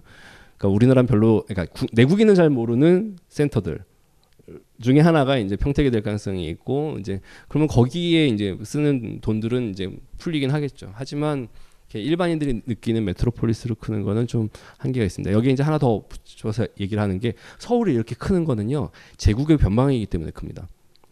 항상 메트로폴리스가 이렇게 변화율이 쫙 올라가는 거는 제국의 변방입니다. 원래 센터는 잘 안 커요. 센터는 그리고 센터는 통치를 하기 위해서 끊임없이 왔다 갔다 하는 command center지 하나가 이렇게 갑자기 변방의 도시가 쭉 올라가는 그러니까 성장률이 높아지는 그런 거 아닙니다. 왜냐하면 성장률이 높아지려면 더 많은 물자와 인구를 끌고 와야 되는데 더 많은 물자를 인구와 끌 그러니까 물자와 인구를 끌고 오려면 면적을 더 넓혀야 되거든요. 넓히는데 주변에는 이렇게 boundary 쳤을 때 원하고 이게 넓어진 상태에서 더 넓히는 건 훨씬 더 많은 에너지를 갖다가 쏟게 됩니다. 그러다 보니까 중심이 변방에서 굴러가는 그러한 소식을 제일 못 들어요. 제일 못 듣고 정제된 것들만 계속 들어옵니다. 왜냐하면 너무 많은 정보가 중앙으로 올리면 얘네들은 판단을 못 하는 거거든요. 그래서 변방에서 정보가 추상화되고 추상화되고 줄어들고 줄어들고 해가지고 온 것들을 아주 효율적으로 얼마나 통치를 하느냐가 이제 그 제국의 센터이기 때문에 갑자기 크기가 힘듭니다.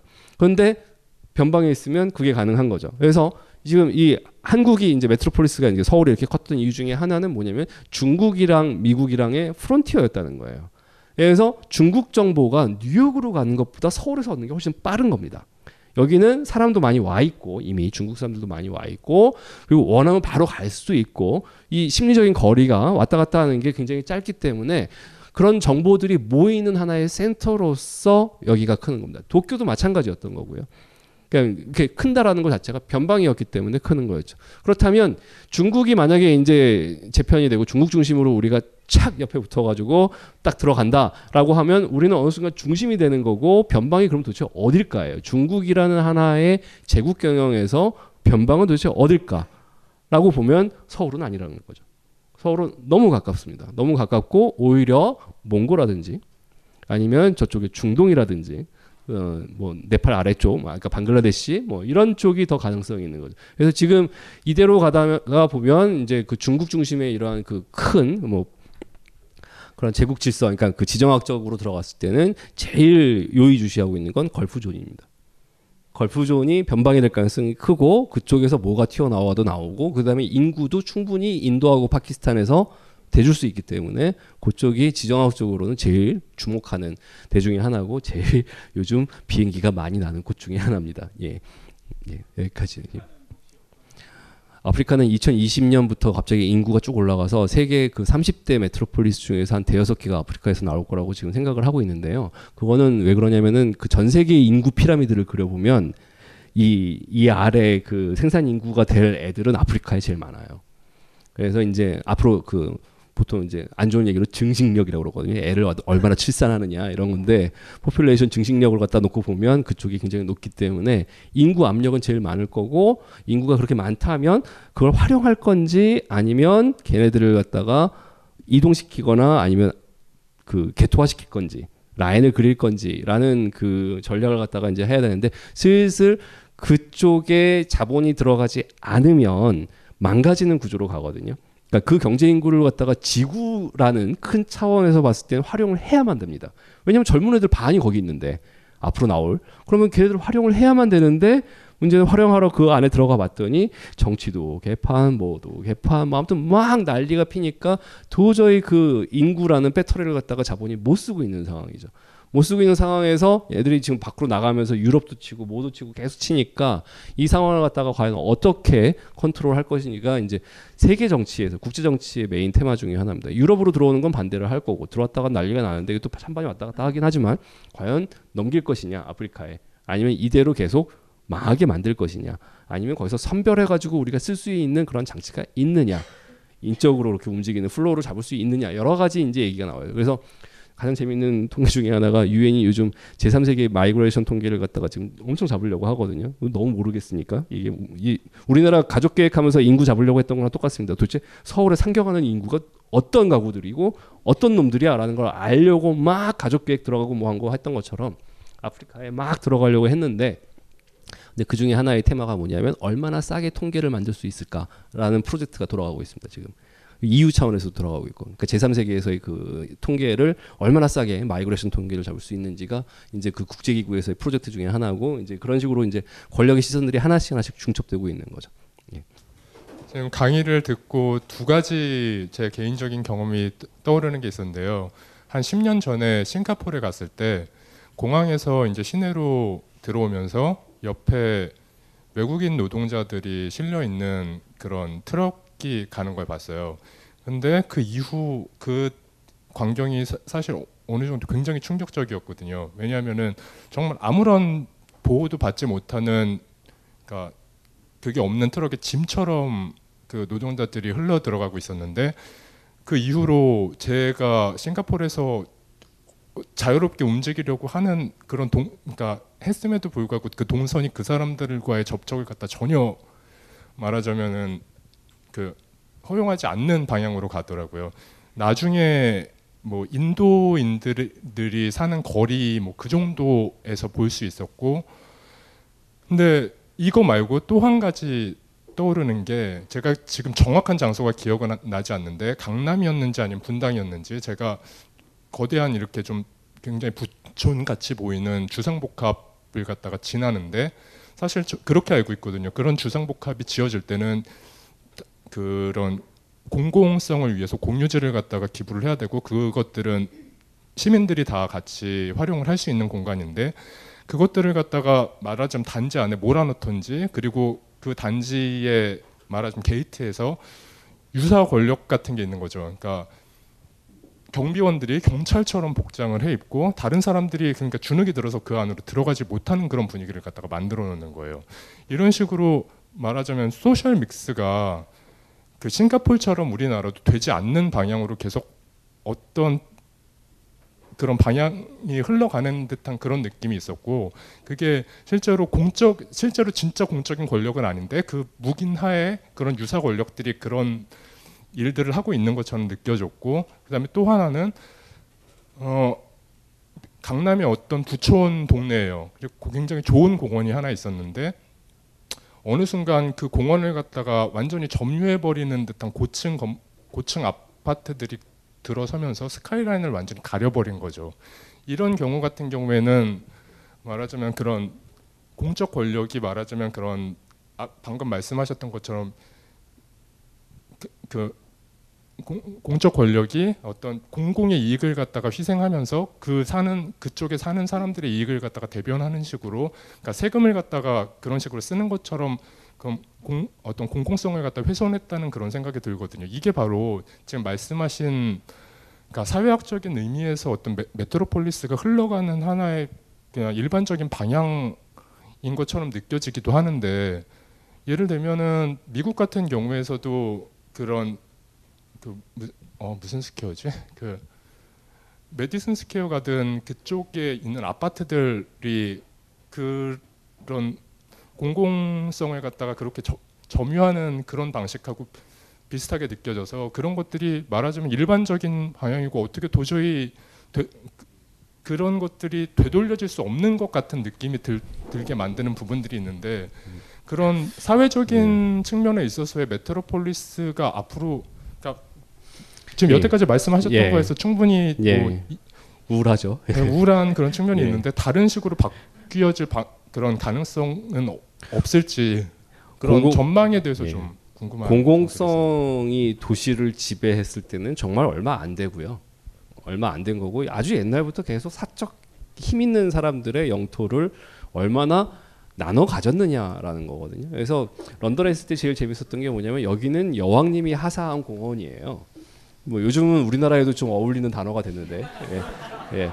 이게 누가 하사한 뭐 예, 나오는 거예요. 그래서 그 왕실 때문에 왕 왕립 무슨 공원 뭐 이런 그 공공 기관들이 있어요. 도서관도 왕립이고 뭐 아무튼 그 왕의 돈으로 우리가 쓰는 거니까 이제 이런 그 public 개념들이 등장하기 전에 원시적인 모습들 이거는 public한 게 아니라 그 통치자의 덕 때문에 생기는 공간들이 계속 있었던 거였고 그 덕의 주체가 한때는 교회였던 거고 한때는 공화국이었을 뿐이지 그게 그 공공성이라고 도시를 얘기를 하기는 좀 힘듭니다. 근데 공공성으로 계속 많이 얘기를 했던 것 중에 하나는 이제 공화국이 엄청 힘이 셀 때 그리고 1인 1표제라고 하는 그런 파워, people power가 워낙 공고해질 때면 항상 키워야 돼요. 이게 제일 재밌는 것 중에 하나가 뭐냐면 처음에 제헌국회 가지고 이제 그 사람들을 갖다가 이제 투표를 하게 하려고 할 때 이 양반들은 res publica가 없는 거잖아요. publica가. 그러니까 자기가 투표를 왜 해야 되는지 모르고 이런 사람들한테 투표의 동의를 갖다가 만들어 줘야지만 집권하는 자유민주주의 그 권력층이 생기게 만드는 이게 이 formation 자체가 굉장히 중요했던 겁니다. 그래서 그때는 투표를 많이 해야지만 이승만이 장기 집권을 한 거고 투표를 많이 해야지만 박정희가 장기 집권을 하는 거고 독재자가 움직이려면 투표를 많이 해서 끊임없이 왕으로 태어나지 않았기 때문에 왕으로 태어나게 만들어줄 왕으로 만들어줄 국민 투표가 계속 있어야 되는 겁니다. 이게 이제 자유민주주의의 선거의 발전인 거거든요. 하나의 권력자들이 자기의 권력을 옹호하게 만들기 위해서 태생적으로 나를 권력을 갖다 받지 못했기 때문에 끊임없이 확인하는 제도. 이게 이제 자유민주주의의 한 모습이에요. 그런 공화국이 울러갈 때 이제 만들어진 거고 지금은 투표를 안 하는 게 안 하는 게 자기가 장기 집권할 수 있는 길이기 때문에 투표를 계속 안 하게 만드는 거죠.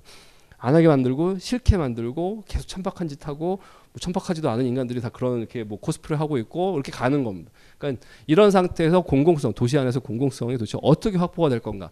그러면 도시에서의 공공성을 확보하는 게 망가졌기 때문에 이미 망가졌고 아무도 증명을 못해요. 그게 공공의 이익이라고 누구도 얘기를 못하는 상황에서 과거의 경험으로 야 공원은 그래도 오픈돼야 되는 거 아니야? 아니면 뭐 산은 봐야 되는 거 아니야? 라는 당위 싸움으로 가는 순간에 말리는 겁니다. 당위는 필요 없어요. 효용의 문제지. 이렇게 했을 때 무슨 효과가 있을지를 갖다가 싸워서 얻어내야 되는 겁니다. 이제부터는 공원이 갖고 있으면 우리는 공원이 있다라는 걸 갖다 좋아하는 게 아니라 우리는 공원이 있는 게 다른 구보다 공원이 적어. 그러니까 공원 만들어줘. 뭐 이런 식으로 해가지고 스트라이크 하는 게 아무 의미가 없습니다. 아무 의미가 없고 공원으로 만들어버리는 그러한 작전들과 전략들과 이런 식의 하나의 조합적으로 움직이는 그 어소시에이션의 사회인데 이게 협회의 사회 아니면 조합의 사회라고 할 텐데 이런 것들을 어떻게 또아리 트느냐의 문제입니다. 근데 메트로폴리스는 되게 독특한 게 힘이 아주 커져가지고 이 통치하고 있는 그런 집단을 갖다 위협하지 않는 이상 그렇게 또아리 트는 것들을 장려해요. 왜냐하면 거기가 혁신이거든요. 그래서 혁신이 만들어지는 새로운 것들이 만들어지고 새로운 에너지가 만들어 놓는 지점들을 갖다가 막 만들어도 적당히 만들어도 결코 컨트롤을 안 합니다. 그러다가 모여서 으쌰 한번 정권 바꿔보자라고 하면 작살을 내겠죠. 예. 그러니까 그런 그 긴장 관계를 갖다 계속 타면서 여기서 운동의 선이 가야지 되는 이런 상황입니다. 그래서 공공은 공공성이 보장되는 물건이 아니라 우리가 어떻게 이걸 공공의 것으로 만들 것인가라는 작전이 필요한 거고 행동이 필요한 그러한 시대로 이제 바뀌었다라는 거죠. 공공물을 갖다가 싸워서 얻는 게 아니라 계속 끊임없이 공공물화 시키는 거죠. 공공화 시키는 작업으로 들어가는 게 이제 그 다음 테마가 됩니다. 예. 그 권력이 통치를 하기 위해서 여러 가지 장치들을 사용한다고 하셨잖아요. 저는 그래서 거기 두 가지 사례가 상반되는 사례가 떠오르는데요. 일단 하나는 최근에 그 서, 지하철에서 에스컬레이터 올라갈 때 한 줄 아니 두 줄석이 그거 폐지했다고 하잖아요. 그러니까 원래 두 줄석이 캠페인 같은 장치를 통해서 두 줄서기를 이렇게 하려고 했다가 그게 실패한 거잖아요. 그런데 이게 두 줄서기 폐지했는데 그 뛰어 올라가는 거 보통 그 그거 무- 그게 많이 문제가 됐잖아요. 근데 그거에 대해서 아무런 통제할 지금 장치가 별로 없는 것 같은데 그게 이 두줄석이 폐지한 정책이 과연 성공적으로 나올 수 예. 있을지 그거 하나 궁금하고요. 그리고 어 그 성공한 사례 그 통치 효율적인 장치 중에 하나로 저는 그 차벽이 생각나거든요. 그 시민들의 그 권력의 입장에서 보면은 그 시위하는 시민들 얼어말리죠. 그거를 통제하기 위해서 하- 다른 나라도 그런지 모르겠는데 이 차벽이 되게 그 시, 시위자들의 동선을 효과적으로 통제하는 장치가 아닌지 여쭙고 싶고요. 그리고 제가 죄송하게 책을 아직 다 못 읽었는데 그 혹시 광주 대단지 사건이 책에 나와 있지 않다면 그것에 대한 선생님의 해석 부탁드립니다. 아, 첫 번째 두 줄서기야 뭐 그거는 지하철 공사가 뻘짓했죠 맨 처음에. 괜히 한 줄서기 운동을 안 했으면은 그렇게 여파가 없을 텐데 괜히 한 줄서기 운동했다가 또 바꾸고 막 이러니까 이제 이렇게 꼬여버린 거고 이미 적응을 했는데 그리고 외국도 많이 왔다 갔다 해보면 왼쪽 오른쪽 왔다 갔다 하는 경우도 많거든요. 런던 같은데 가도 그냥 한쪽으로 쭉 걸어가고 뭐 이렇게 하니까. 그래서 그거는 정말 엘리베이터 아니 에스컬레이터와 관련돼 가지고 희한한 논란을 갖다가 부추긴 것 뿐입니다. 그러니까 그거는 그런 거는 보통 그걸 갖다 뭐라고 하냐면 장치의 overdetermination이라고 그러거든요. 자기가 하는 목적이 아닌데 쓸데없이 개입을 해가지고 새로운 그 캠페인을 찾는 것. 그 자기의 그 통치 장치들을 갖다가 목적을 찾는 거죠. 계속 이런 작업들이 이제 만들어지는 게 예. 근데 잠시 제가 뭐 움직이니까 조금 헷갈렸습니다. 예. 그런 거고 그리고 원래대로 하면은 걸어가고 뛰어가고 하면은 에스컬레이터 좋게 만드는 계기가 돼야 되는 거 아니에요?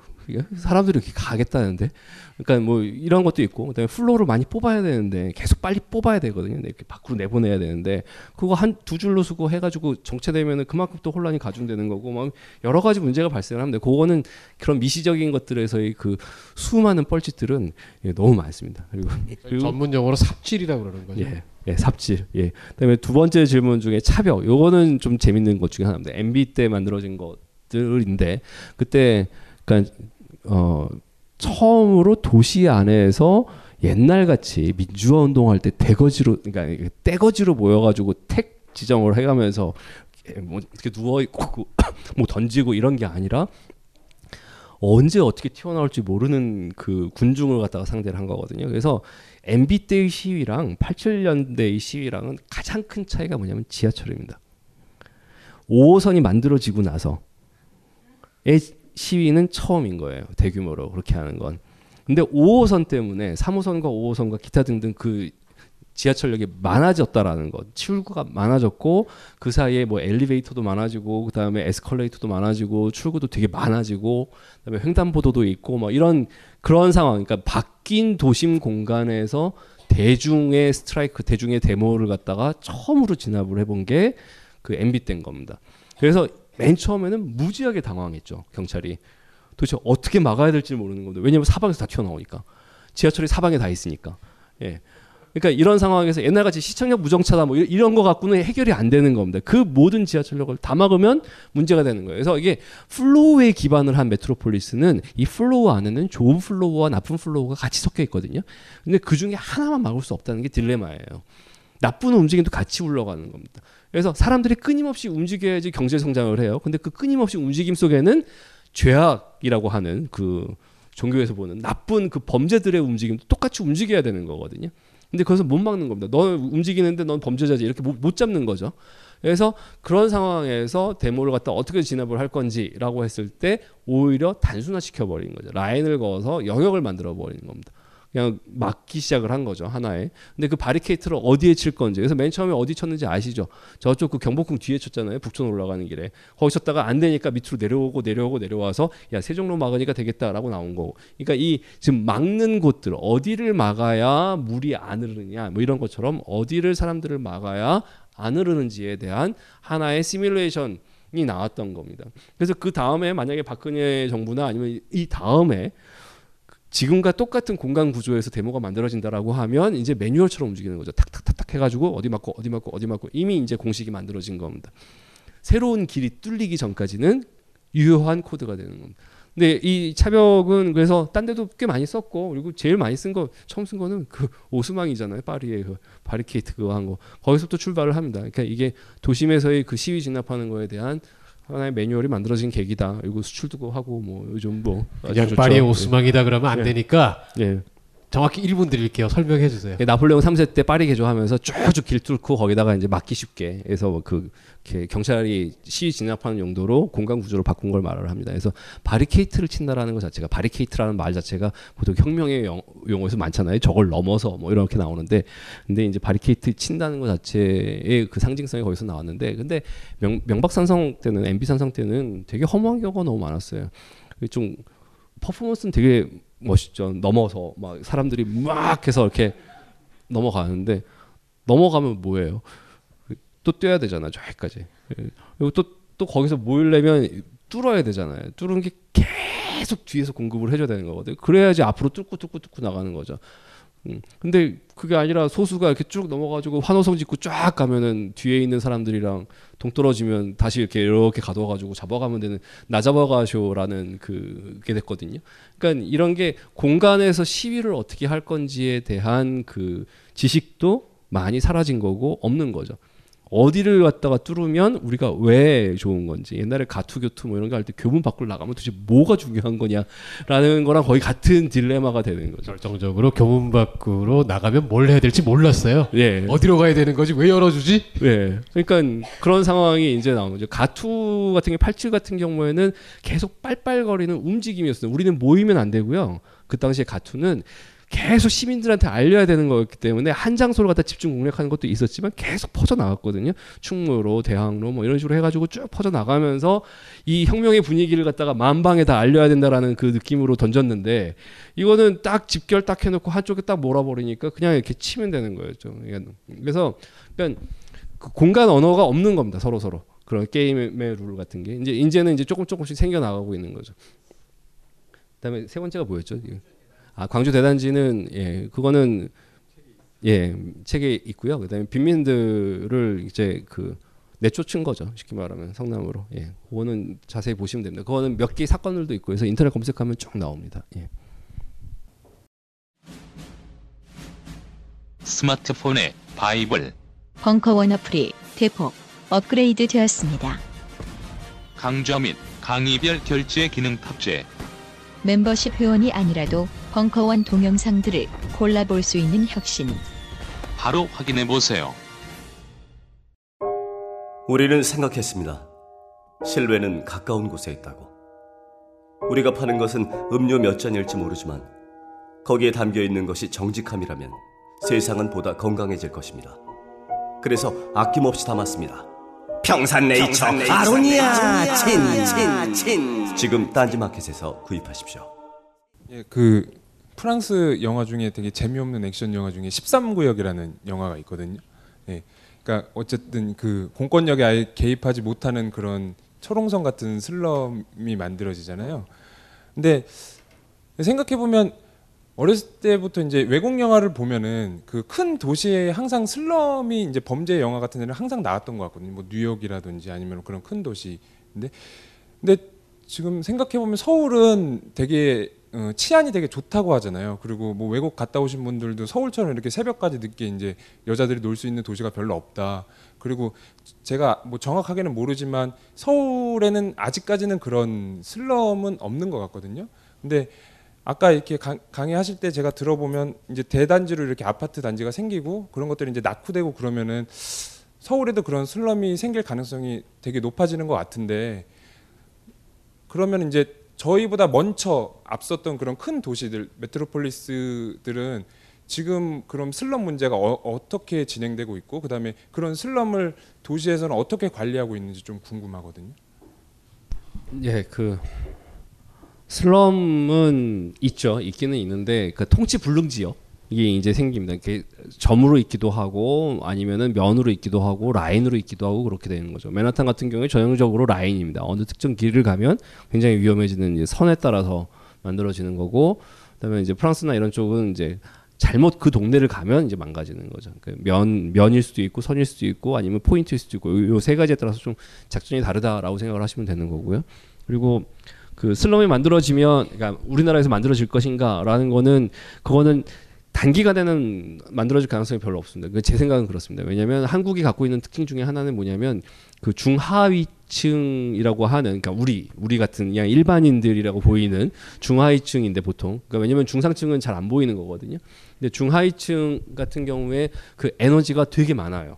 딴 데에 비해서 다른 도시에 비해서 에너지가 많기 때문에 그 그러니까 우리는 빈민이 아니다라는 생각을 갖다가 다 하나 같이 하고 있습니다. 그래서 이게 굉장히 큰 자산이에요. 통치에서는 실제로 빈민인데 빈민 의식이 없어요.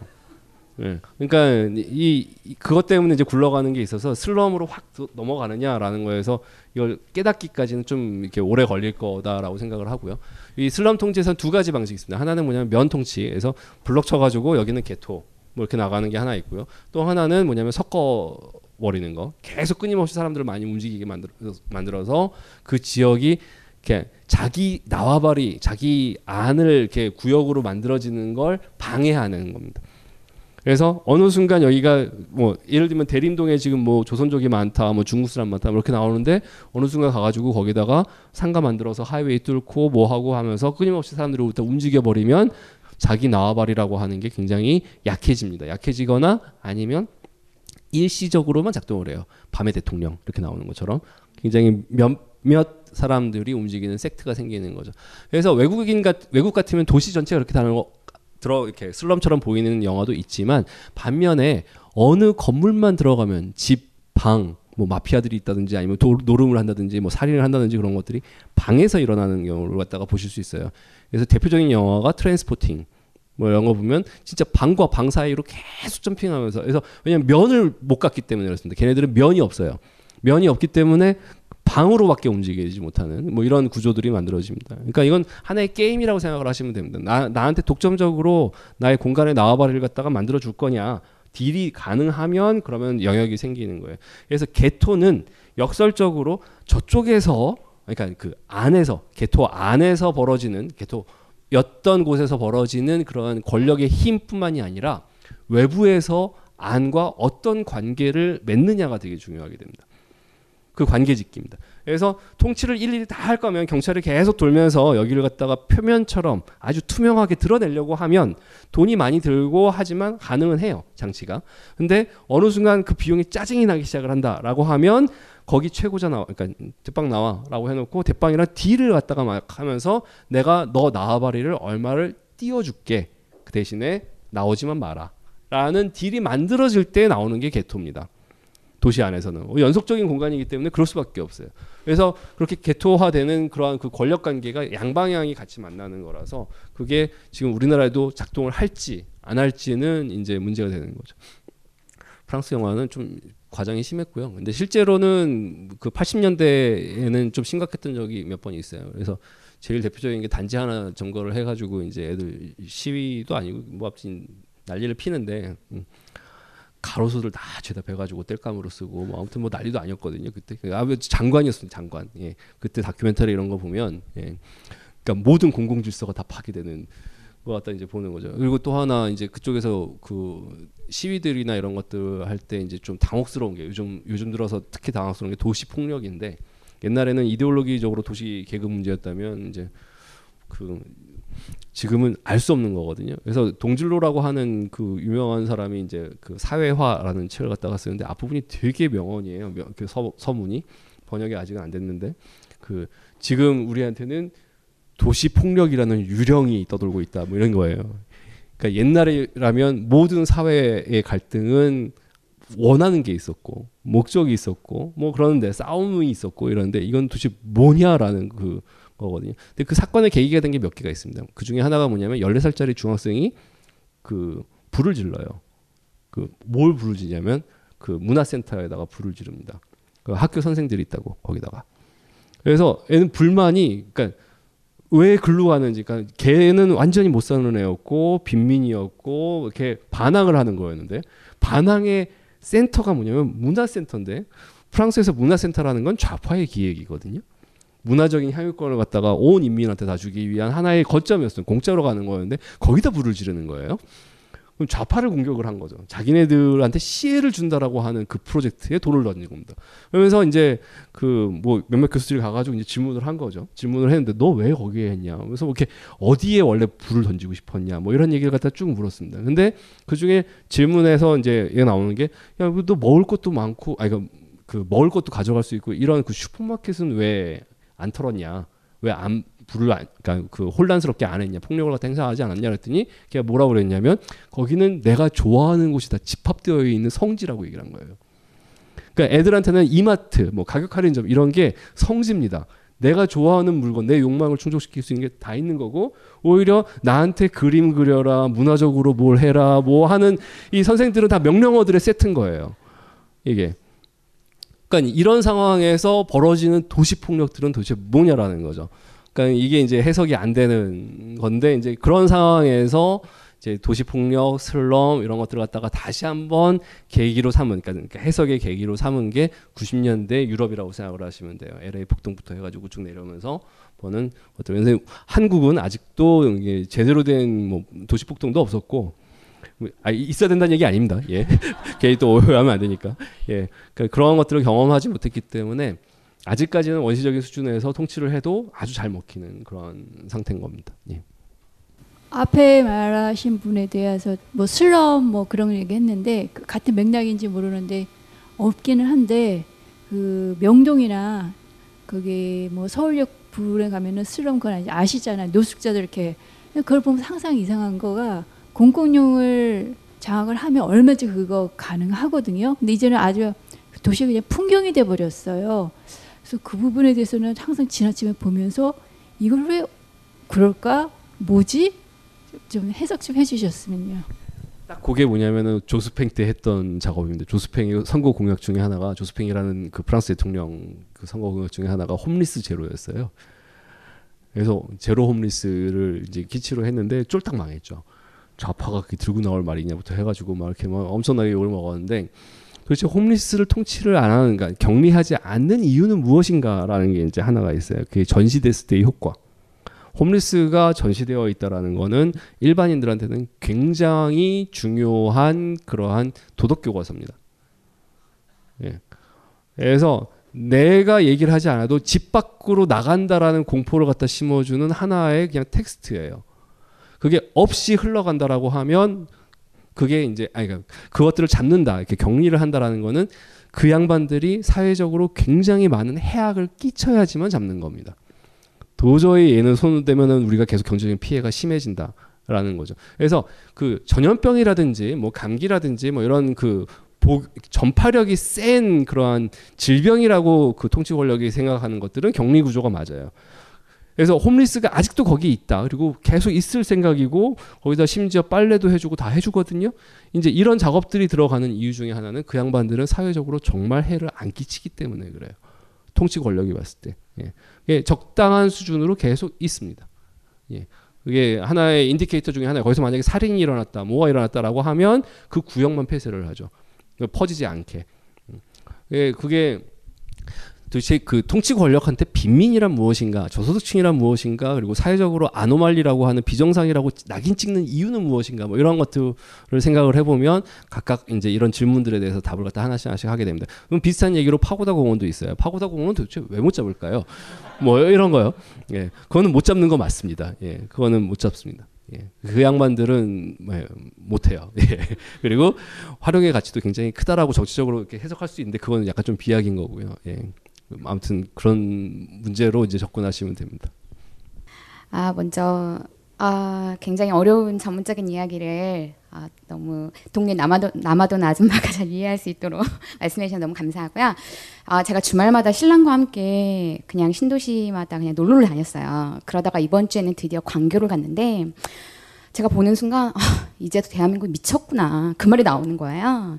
아, 압량필랑으로 거리를 걷고 그냥 도청 자리가 이렇게 남아 있고 그 옆에 또 롯데 아울렛이 들어가 있고 그 옆에 호수가 있는데 호수를 또 이렇게 자연환경을 망가뜨려 놓고 그냥 팔색조 길처럼 이렇게 라이트 저녁이면 라이트를 켜고 이제 공원화를 시켜놨는데 아, 그걸 보면서 정말 대한민국의 자본과 욕망에 정말 뭐 마지막 신도시지 않을까라는 막 그러면서 아, 대한민국 미쳤구나라는 생각이 들었습니다. 그래서 그, 래서 제가 이 자리에 오게 된 거였거든요.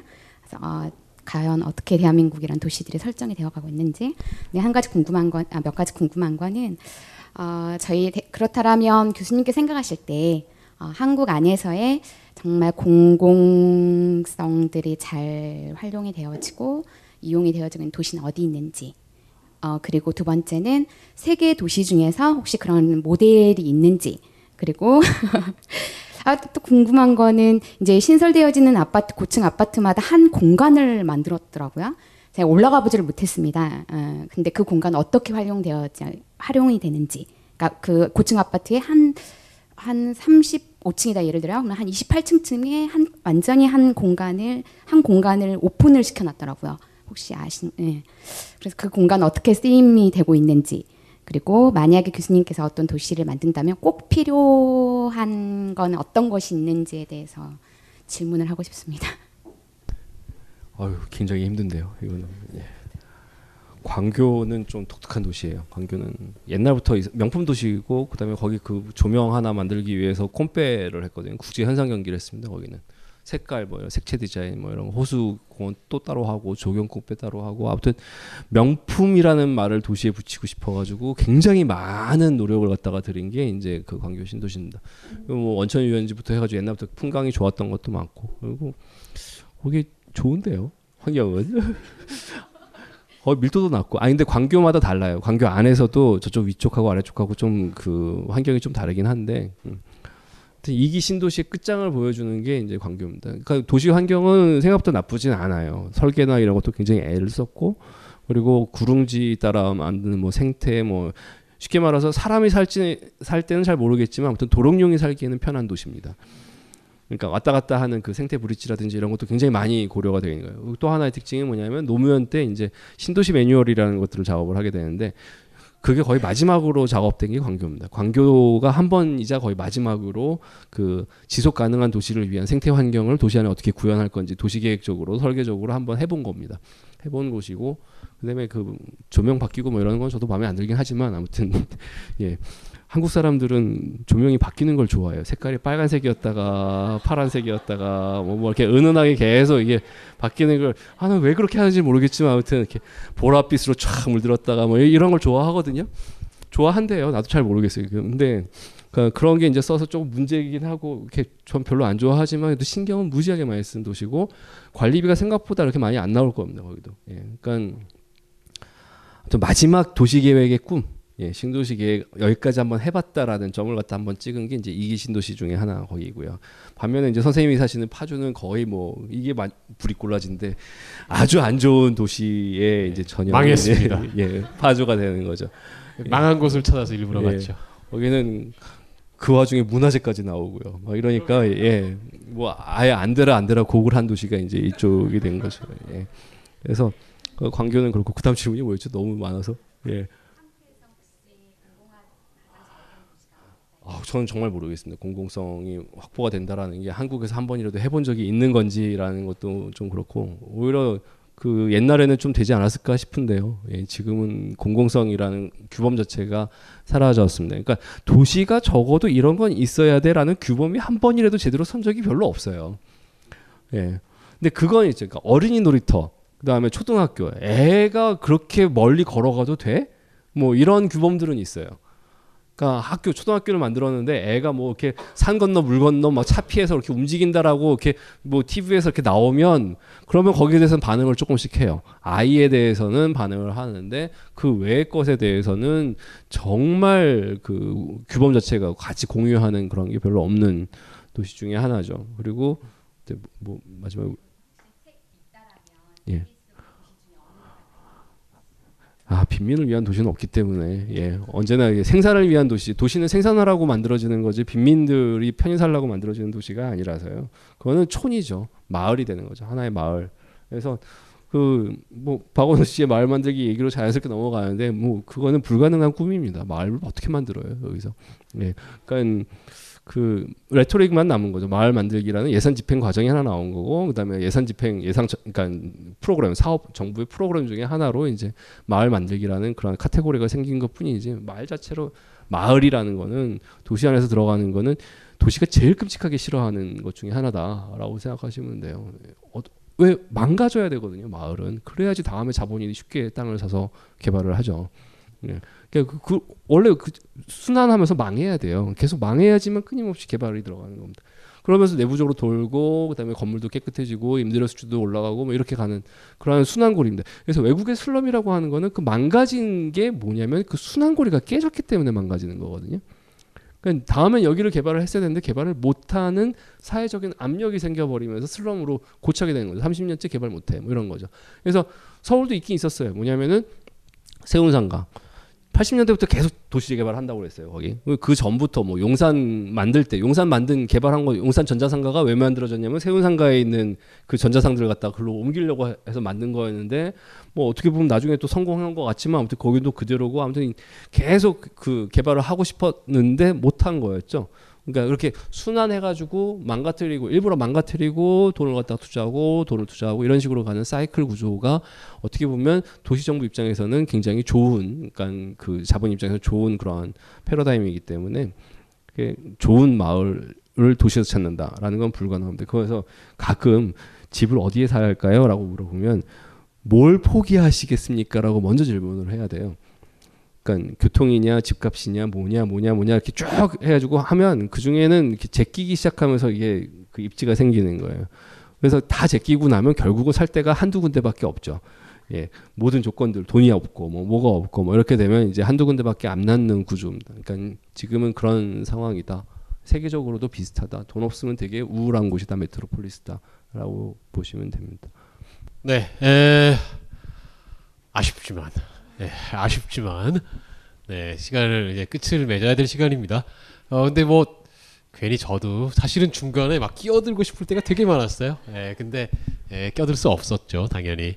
음, 근데 딱 한마디 말씀은 사실은 어, 아까 중간에 껴들고 싶었는데 못했던 것 중에 하나 서울의 도시 전망 그 슬럼과 관련해서 얘기 나왔던 거에 대해서 문득 그런 생각이 들더라고요. 우리나라에 전통적으로 그런 얘기가 많거든요. 뭐냐면 빈민 연구 하시는 분들 이제 빈곤 연구라고 할 때 예, 한국과 아, 통상 이제 우리가 서구든 제3 소위 제3 세계든 이쪽에서 연구할 때 굉장히 큰 차이 중에 하나가 한국의 빈곤의 문화가 없다라고 하는 사실 이제 빈곤의 문화라는 개념 논쟁적인 개념이긴 한데 어쨌든 무슨 말이냐면 빈민이 자신을 빈민으로 받아들여 버리는 것.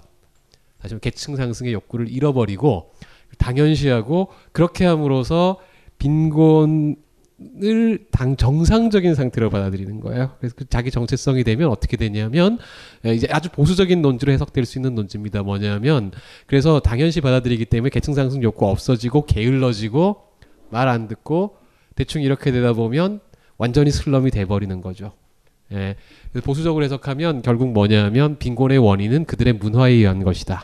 이렇게 해석될 수 있는 그런 건데 한국 사람들은 아무도 우리가 빈민이라고 실제 빈민 상태여도 약간 얘기 나왔잖아요. 근데 어 아마 3년 전에 나온 책인가요? 정확히 기억이 안 나지만 이제 이제는 은퇴하셨죠. 동국대학교의 조은 선생님께서 내셨던 그 사당동 25시라고 하는 책이 있었죠. 근데 이제 그 1988년에 사당동 재개발을 합니다. 상계동도 있고 그때 에, 사당동도 재개발하고 그랬는데 그때부터 이제 현장에서 거주하시면서 이 당시 철거되는 분들 를 인터뷰하면서 연구를 시작했던 게 인연이 이어지면서 몇십 년을 하신 거죠. 예, 몇십 년을 하신 겁니다. 그 사람들하고. 그래서 이게 사실은 어 인류학 연구고 그다음에 이제 질적 연구기 때문에 어 아, 좋은 선생님 자신은 사회학자지만 이제 인류학자적 인류학적 연구인데 참여 직접 가서 어 그래서 어 그런 연, 종류 연구기 때문에 소위 통계적인 어떤 규칙성이라든지 뭐 대규, 대규모 연구가 아니어서 어, 일반화하기는 어렵지만 조선 선생도 굉장히 정말 조심스럽게 얘기를 하는데 자신이 수십 년간 만나온 그래서 결국 그 당시에 예, 젊었던 분들은 이제 노인이 다 됐고 예, 아이들은 이제 결혼해가지고 뭐 이제 아니면 결혼을 아직 못했지만 나이가 이미 40이 되고 막 이런 그, 그 사람들의 몇 십 년에 걸친 생애사를 살펴보니까 참으로 어, 하기 힘든 말인데 한국에 빈곤의 문화가 생겼다라는 게 아주 중요한 함축이거든요. 그 책에 그게 곧바로 슬럼이 된다라는 말은 아닌데 저로서는 이제 그 명제가 얼마만큼 일반화할 수 있는 건지는 말하기 어려운 거지만 아무튼 그 연구는 굉장히 성실한 연구고 또 책을 읽기가 힘들 정도로 아픈 이야기들이 많아서 아 그러긴 한데 또 좋은 선생님 특유의 글쓰기가 있어서 그렇긴 한데 아무튼 음, 그뭐 마치시면서 이 그렇게 길게 하지 마시고 예, 알겠습니다. 예, 어, 우리 이 뭐라고 해야 될까요? 뭐 아파트 값도 중요하고 서울이 글로벌 도시가 될지 안 될지도 중요하고 다 중요하긴 한데 에, 우리가 좀 이런 문제에 그- 그냥 그야말로 흔한 말로 양극화라고 그러는데 양극화란 말보다 전 이건 더 무서운 말인 것 같아서 어, 양극화 중에 아래로 내려간 사람들 그냥 포기를 해버린다라는 이야기는 훨씬 무서운 얘기잖아요. 에, 우리가 좀 음, 이런 현상을 어떻게 보면 좋을지 아니면 어, 더 나아가서 좀 어떻게 하면 좋을지 여기에 대해서 1분 드리겠습니다. 예. 일본 빨리 해야 드리면서. 되는데 자유주의 통치술에서 죽게 만드는 기술은 무지하게 발전했잖아요. 알게 모르게 스물스물스물 사라지게 만드는 기술이 제일 먼저 나옵니다. 그러니까 죽게 냅두기죠. 쉽게 말하면 이, 먹여 살리고 계속 이런 기술이기 때문에 그 빈민들이나 빈곤의 문화든 뭐든 간에 이렇게 개별적으로 튀어나오는 것들을 컨트롤하는 그러니까 통제하는 그러한 장치는 굉장히 많습니다. 격리하는 것도 그렇고 그래서 에이즈 우리나라 환자가 몇 명인지 아세요? 뭐 이렇게 하면 별로 관심 없거든요. 근데 분명히 있고 죽어 나갑니다. 어디선가. 어디선가 죽어 나가고 있는데 전혀 그 죽음을 갖다가 우리가 인지 못하게 만드는 거거든요. 마찬가지로 범죄도 마찬가지인 거고 분명히 작동하지 않는 것들 아니면 제거시키고 싶은 요소들이 나오는데도 불구하고 계속 그거 격리하면서 들어가는 게 나옵니다. 근데 결국 이제 희망적인 거랑 같이 연결이 되는 건데 지금 도대체 이런 그 메트로폴리스의 움직임에서 도대체 어떤 식으로 우리가 또아리를 틀어야 되는 거고 여기에 살려고 하면은 어떤 희망의 메시지가 있는지를 갖다가 봐야 되는 거죠. 그게 이제 보통 그래서 노년에 되시면 다들 다 희망을 얘기를 하시더라고요. 그래서 데이비드 하비라는 그분도 계속 뭐 희망이 뭐 어떻고 뭐 사스키아 사센 아줌마도 갑자기 막 희망을 얘기하고 막 이렇게 희망의 정치 뭐 희망을 갖다 얘기하고 싶어 하는 건데 오죽 우울하면 그렇게 얘기를 할까라는 생각이 좀 들어요. 그러니까 정말 암울하거든요. 공부를 하면 할수록 암울한데 여기서 희망이 뭔가를 갖다가 파악하기 위해서 무지하게 애를 쓰는 겁니다. 그러니까 미셸 푸코라는 양반도 결국은 말년에는 계속 그 희망을 찾기 위해서 도대체 이런 통치술에서 우리가 어떻게 만들 것이냐라는 거에 이제 매진을 하게 된 거죠. 뭐 인간성을 바꿔라, 뭐 이런 얘기도 나올 수 있는 거고, 통치의 기술을 바꿔라 이렇게 나가는 거기도 하고 여러 가지 이제 대안을 됩니다. 어, 벌써 2분이 지났네요. 예, 예, 그래서 희망은 뭐냐면 정치를 잘하면 돈을 번다. 그리고 내가 생존 조건이 높아진다라는 게 이제 제일 큰 겁니다. 내가 지금 나를 갖다 먹여 살리는 거는 굉장히 많은 자원이 나한테 오기 때문에 그래. 나한테 쌀도 공급해 줘야 되고 야채도 줘야 되고 그다음에 뭐 그 먹을 것도 만들어 주고 집도 줘야 되고 굉장히 나를 도시 안에서 살게 하기 위해서는 수많은 것들이 있습니다. 그걸 갖다가 돈으로 환산하지 마시고요.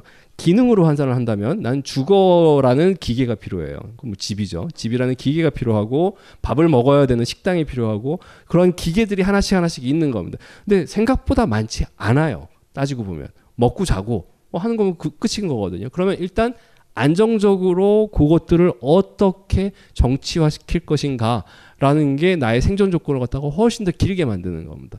별거 아닌 것 같지만 그 장거리 뛸 때 시속 10km 이렇게 오버하는 게 나중에 시간으로 엄청나게 차이 나는 것처럼 지금 만 원, 이만 원 더 쓰는 것들이 누적돼 가지고 쭉 가면 그것도 여러 명이 누적을 해버리면 순간적으로 규모의 경제가 커져 버리는 겁니다. 만 명이 만 원씩에 대한 에코노미를 만들면 economy라는 게 경제입니다. 경 이게 자기가 운영하는 거죠. 만 명이 만 원의 economy를 만들어 가지고 내화시키면 1억이에요.